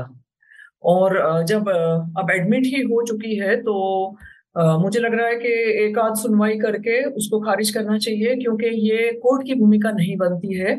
ये लोकतंत्र की बात है। लोकतंत्र में नागरिक को अधिकार है कि वो सरकार को चुने। और सरकार की ज़िम्मेदारी बनती है कि नागरिक की जो ज़रूरत है, जरूरतें हैं उनको वो फुलफिल करे। और यही यही बात कुल कुल मिला के हमारा संविधान कहता है और इसी इसी तरह के सिद्धांतों और मूल्यों पे आधारित हमारा एक प्रजासत्ताक लोकतंत्र है। सो मेरे हिसाब से इसमें बिल्कुल कोर्ट के लिए कोई भूमिका नहीं बनती है। कोर्ट के सामने बहुत सारे और भी प्रेसिंग मामले हैं, जहाँ कोर्ट को देखना चाहिए। और अगर हम पॉलिटिकल पार्टीज़ की और सरकार की बात करें तो कोर्ट को जो इलेक्टोरल बॉन्ड्स का जो इश्यू है बहुत बड़ा इश्यू है जिस जिसके चलते हमारी डेमोक्रेसी पूरी तरह से डाइल्यूट हो रही है। एक तरह से मज़ाक हो रहा है हमारी डेमोक्रेसी का। वो और उसके तरह के और बहुत ज़्यादा इश्यूज़ हैं जिनको कोर्ट को देखना चाहिए। मेरे हिसाब से यहाँ कोर्ट की कोई भूमिका नहीं है। ठीक बात। हम चर्चा के एकदम आखिरी चरण में है। रिकमेंडेशन की प्रक्रिया सबसे पहले पूरी करेंगे। सबसे पहले मैं शार्दुल चाहूँगा कि आप अपना रिकमेंडेशन हमारे श्रोताओं को दें। मेरे तीन रिकमेंडेशन हैं। पहला हमारी सहयोगी तस्नीम ने इस बिल्किस बानो प्रकरण पर ही एक बात जो हम ज़्यादा नहीं कर पाए वो कि कानून में क्या दाव पेच रहे और ये हम्म। निर्णय में कहाँ गड़बड़ी है। तो उन्होंने सारांश किया था हिंदी में एक्सप्लेनर करते हैं वो। दूसरा बसंत ने बाबा रामदेव पर अच्छे से लंबी रिपोर्टिंग की है। तो उनके दो भाग जब तक आपके पास ये पॉडकास्ट पहुंचेगी तो दो भाग प्रकाशित हो चुके होंगे तीसरा अगले हफ़्ते होगा। उसे ज़रूर पढ़िए। हम्म। बहुत ही इंटरेस्टिंग और, और वो फ्री भी रिपोर्टिंग नहीं है वो सेना प्रोजेक्ट है जी। जो यहाँ के सुनने वाले क्या कहते हैं? हमारे जो सब्सक्राइबर्स हैं अलग से उसमें सपोर्ट किया है उनको धन्यवाद। लेकिन वो सबको पढ़नी चाहिए देखना चाहिए कि बिज़नेस टाइकून बनने के कई तरीके हैं। हम्म। बाबा रामदेव की आप कितनी नफरत करें ये तो मानना पड़ेगा। उन्होंने नए तरीके से पैसा बनाया। नहीं तो पारंपरिक ये बना रहता है। तीसरा मेरा रिकमेंडेशन है पिछले हफ़्ते जॉन ऑलिवर का लास्ट वीक टू नाइट आता है। उसने उन्होंने अफ़गानिस्तान पर किया। अच्छा। और अफ़गानिस्तान में इस समय ऐसी हालत है जो पहले कभी नहीं थी। और लोग तालिबान को दोष देते हैं लेकिन वहाँ बहुत विडम्बना की स्थिति बनी हुई है। ग्यारह लाख लोग भूख से मर सकते हैं बच्चे। जी। वो जब देखिए। ठीक बात हृदय आपका रिकमेंडेशन मैं तो हमेशा बिल्कुल सबसे बोरिंग और सबसे बहुत पुरानी किताबें लेके आता हूँ नया मैं, मैं क्योंकि जब आपने कहा मुझसे तो मैंने एक बार फिर से देखना शुरू किया। तो मैं दो किताबें लाया हूँ अपने साथ और वो बताना भी चाहता हूँ। जो लोग ह्यूमन रिसोर्स की वैल्यू को नहीं समझते और उसको कैसे तैयार किया जाना है उन्हें जौद्रेस की ये दो किताबें हैं। सेंस एंड सॉलिडेरिटी जो उनके ऐसे का कलेक्शन है। जी। और ये पिछले बीस साल का आपको ओवरव्यू देते हैं इंडियन सोसाइटी के जब से राइट बेस्ड जो अभी जाके अभी बात करी थी इकोनॉमी की हम बात करते हैं। दूसरी उनकी एक दूसरी किताब है जो अमर्त सेन के साथ उन्होंने लिखी है। बहुत हाँ। ही। सिंपल लैंग्वेज में अनसर्टेन ग्लोरी वो ये बताती है कि जब आप इनपुट डालते हैं जब आप पैसा खर्च करते हैं तो उसके डिविडेंड्स भी आपको मिलते हैं। और वो ऐसा नहीं है कि वो सब्सिडीज़ कौन सी सब्सिडीज़ के खतरे हैं मतलब ये समझिए उसको आपको दूसरा पक्ष भी दिखाते हैं जैसे पावर सेक्टर को लेके और वो। और कई सारी जगह सब्सिडीज़ ऐसी होती हैं जो सब्सिडीज़ मैथमेटिकल मिसकैलकुलेशन है। जैसे आप कहते हो कि हम एक लाख बीस हज़ार करोड़ का हमने फ़ूड सिक्योरिटी बिल लाया लेकिन उसमें बहुत सारा पैसा जो है वो एफसीआई की स्टोरी स्टोरेज का और एफसीआई के हम्म। भंडारण के उस पर खर्च होने वाला होने वाला है। तो वो सिर्फ़ ये नहीं है कि वो एक लाख बीस हज़ार करोड़ गरीबों की जेब में पे, के पेट में ही जा रहा है। सरकार के एक हाथ से दूसरे हाथ पे आ गया। हाँ मतलब उसके खर्च जो है ना उसको भी इस तरह से डिस्प्ले किया जाता है कि वो गरीब आदमी ही उसका क्या है? अगर आपको तो कहीं ना कहीं तो अनाज को रखना पड़ेगा। और ऐसे हमने बहुत पहले मैंने एनडीटीवी पे कार्यक्रम किया था आधे घंटे का उसमें दिखा था एफसीआई इतना भंडारण ही क्यों कर रही है जो कि आपके साल भर के बफर से ज़्यादा है। वो हाँ। अनाज सड़ता है। सड़ता उसे जानवर खा रहे हैं लेकिन गरीब आदमी जो है वो भूखा भूखा है। तो ये, ये इस ओवरव्यू को अगर धैर्य के साथ समझना है तो। ठीक बात। जकिया आप क्या रिकमेंड करेंगे हमारे श्रोताओं को इस हफ़्ते? हाँ जी अतुल। एनएल चर्चा के श्रोताओं से मेरी गुजारिश है कि जब भी वो वक्त निकाल पाए तीन फ़िल्में मैं रेकमेंड करती हूँ। अगर आप देखेंगे तो आप खुद ही मतलब समझेंगे जो जिस जिन चीज़ों के बारे में हमने यहाँ बात की। एक तो फिराक बोल के एक फ़िल्म है उसको बहुत सारे अवार्ड्स मिले दुनिया भर में लेकिन शायद भारत में उसको इतना उसका नहीं नाम हुआ। नंदिता दास की बनाई हुई पिक्चर है फिराक। वो ज़रूर देखें। एक और पिक्चर है परजानिया। ये दोनों पिक्चरें गुजरात की घटनाओं पे हैं तो और दिल को छूने वाली पिक्चरें हैं। और हो सके तो तीसरी जिसके बारे में शायद ज़्यादातर लोग तो जानते ही हैं गर्म हवा। हाँ। सो so, तो हमारा देश जिस दौर से आज गुजर रहा है उस पे और एक वो वो भी बिल्कुल ही दिल को छू जाने वाली पिक्चर है। तो हो सके तो ये तीन पिक्चर ज़रूर देखें। ठीक बात। आपने गर्म हवा का ज़िक्र किया है। गर्म हवा तो खैर क्लासिक ही भारत पाकिस्तान बंटवारे के बाद बताएँ। अगर मुझे याद तो मैं तीस सेकंड में जो इन्होंने बड़ी अच्छी याद मुझे हाँ, दिखा दिलाई अफ़गानिस्तान की बात करके। जब अफ़गानिस्तान में तालिबान पिछले साल आया था तो मैंने एक आर्टिकल लिखा था क्योंकि मैं क्लाइमेट चेंज कवर करता हूँ कि क्लाइमेट चेंज की जो लड़ाई है हम्म।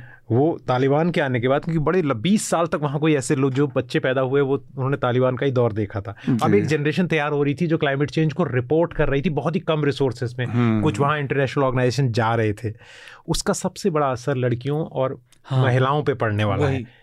और ये मैंने लिखा था एक आर्टिकल कभी मेरे नाम से सर्च करने पे मिलेगा पिछले साल लिखा था जब ये हो रहा था क्योंकि किसी ने इसको इग्नोर किया था। तो कैसे क्लाइमेट चेंज का जो इशू है वो महिलाओं को और बच्चियों को खासतौर से बच्चों तो है ही सब उनको असर डालता है। सबसे बड़ा ब्रंट वही झेल रही है और वहाँ पर जिस तरह की सोसाइटी है डॉक्टर को बता नहीं सकती महिला जो हाँ? उसको अपने पुरुष अपने पति को भेजना पड़ता है पति को डॉक्टर बताता है फिर पति आके उसका इलाज करता है तो मैंने जो रिकमेंडेशन हम्म। दिया उसमें एक छोटी सी चीज़ उसमें एक डॉक्टर बोल रहा है कि हमारे अस्पताल का बजट ज़ीरो है कोई बजट नहीं है आप हम्म। सोचिए अस्पताल ज़ीरो बजट पे कैसे चलेगा तो जब आप बी ट्वेल्व की बात कर रहे थे तो साफ़ पानी कई जगह नहीं है हाँ। तो हम लोगों को सोचना चाहिए कि हम कुछ बोलते हैं तो अमेरिका ने अफ़गानिस्तान का ही पैसा रख लिया हम तो नहीं देते तालिबान अरे तुमने तालिबान को अफ़गानिस्तान दे दिया लेकिन सात बिलियन सात बिलियन डॉलर अमेरिका के लिए कुछ भी नहीं है ठीक बात। तो इतने खूबसूरत रिकमेंडेशन के बाद सात बिलियन डॉलर जब इन्होंने कहा सॉरी हाँ। तो मैं आपको एक आंकड़ा उसके लिए दे दूँ परिप्रेक्ष्य देने के लिए दे दूँ कि दुनिया की जो तेल कंपनियाँ हैं अभी गार्डियन ने खबर छापी है उनके उन्होंने पिछले पचास उन्नीस के बाद से तिरपन ट्रिलियन डॉलर सात बिलियन जो कहा तो सात सौ करोड़। बावन ट्रिलियन का मतलब होता है बावन लाख करोड़ डॉलर का प्रॉफिट कमाया है वो उनका वो टोटल खर्चा काट के प्रॉफिट मुनाफा। हम्म, तो मुझे लगता है कि आपने बहुत शानदार कॉन्टेक्स्ट भी दे दिया कि लोगों को समझ में आया कि मसला क्या है। मेरा बहुत छोटे छोटे दो रिकमेंडेशन है। बिल्किस बानों से जुड़ा मसला है। बिल्किस के रिहाई के आरोपियों की जो रिहाई है दोषियों की उसके बाद इंडियन एक्सप्रेस और द हिंदू दोनों ने बहुत शानदार आर्ट एडिटोरियल लिखे इस पर। इन दोनों एडिटोरियल्स को पढ़ा जाना चाहिए, जिन भी लोगों को लगता है कि जिनका लोकतंत्र में भरोसा है, जिनका संविधान में भरोसा है, जिनको न्याय में भरोसा चाहिए, उनको इस इस चीज़ को समझना चाहिए खासकर वो लोग जो कि पॉलिसी मेकर हैं लॉ मेकर्स हैं दे, इस देश के वो क्या कर रहे केवल यहाँ पर ये कह देना कि ये न्याय के साथ अन्याय है इतना ही बात नहीं है ये दरअसल जो हुआ है वो न्याय, की हत्या जैसा है। तो ये और इसके अलावा एक और छोटा सा एक ऑपेड है मैं हमेशा आजकल कर देता हूँ। फिर से प्रताप भानु मेहता ने एक बढ़िया ऑपेड लिखा है आज बिल्किस बानो के जानब से कि ये पूरा जो मसला है क्या है और उसमें जो हिंदुत्व की पूरी पॉलिटिक्स है कैसे आप उसमें पूरे एक सच्चाई को नज़रअंदाज करके ही एक पूरा नैरेटिव गढ़ रहे हैं और उसके ख़तरे क्या हैं? तो ये आ, मेरा रिकमेंडेशन है। आ, इस हफ़्ते चर्चा में आ, बस इतना ही। चर्चा में शामिल होने के लिए अहमदाबाद से जकिया आपका बहुत बहुत शुक्रिया। शार्दुल और हृदय आप दोनों का भी बहुत बहुत शुक्रिया। धन्यवाद। शुक्रिया। न्यूज़ लॉन्ड्री के सभी पॉडकास्ट ट्विटर आई और दूसरे पॉडकास्ट प्लेटफॉर्म पे उपलब्ध हैं। खबरों को विज्ञापन के दबाव से आज़ाद रखें। न्यूज़ लॉन्ड्री को सब्सक्राइब करें।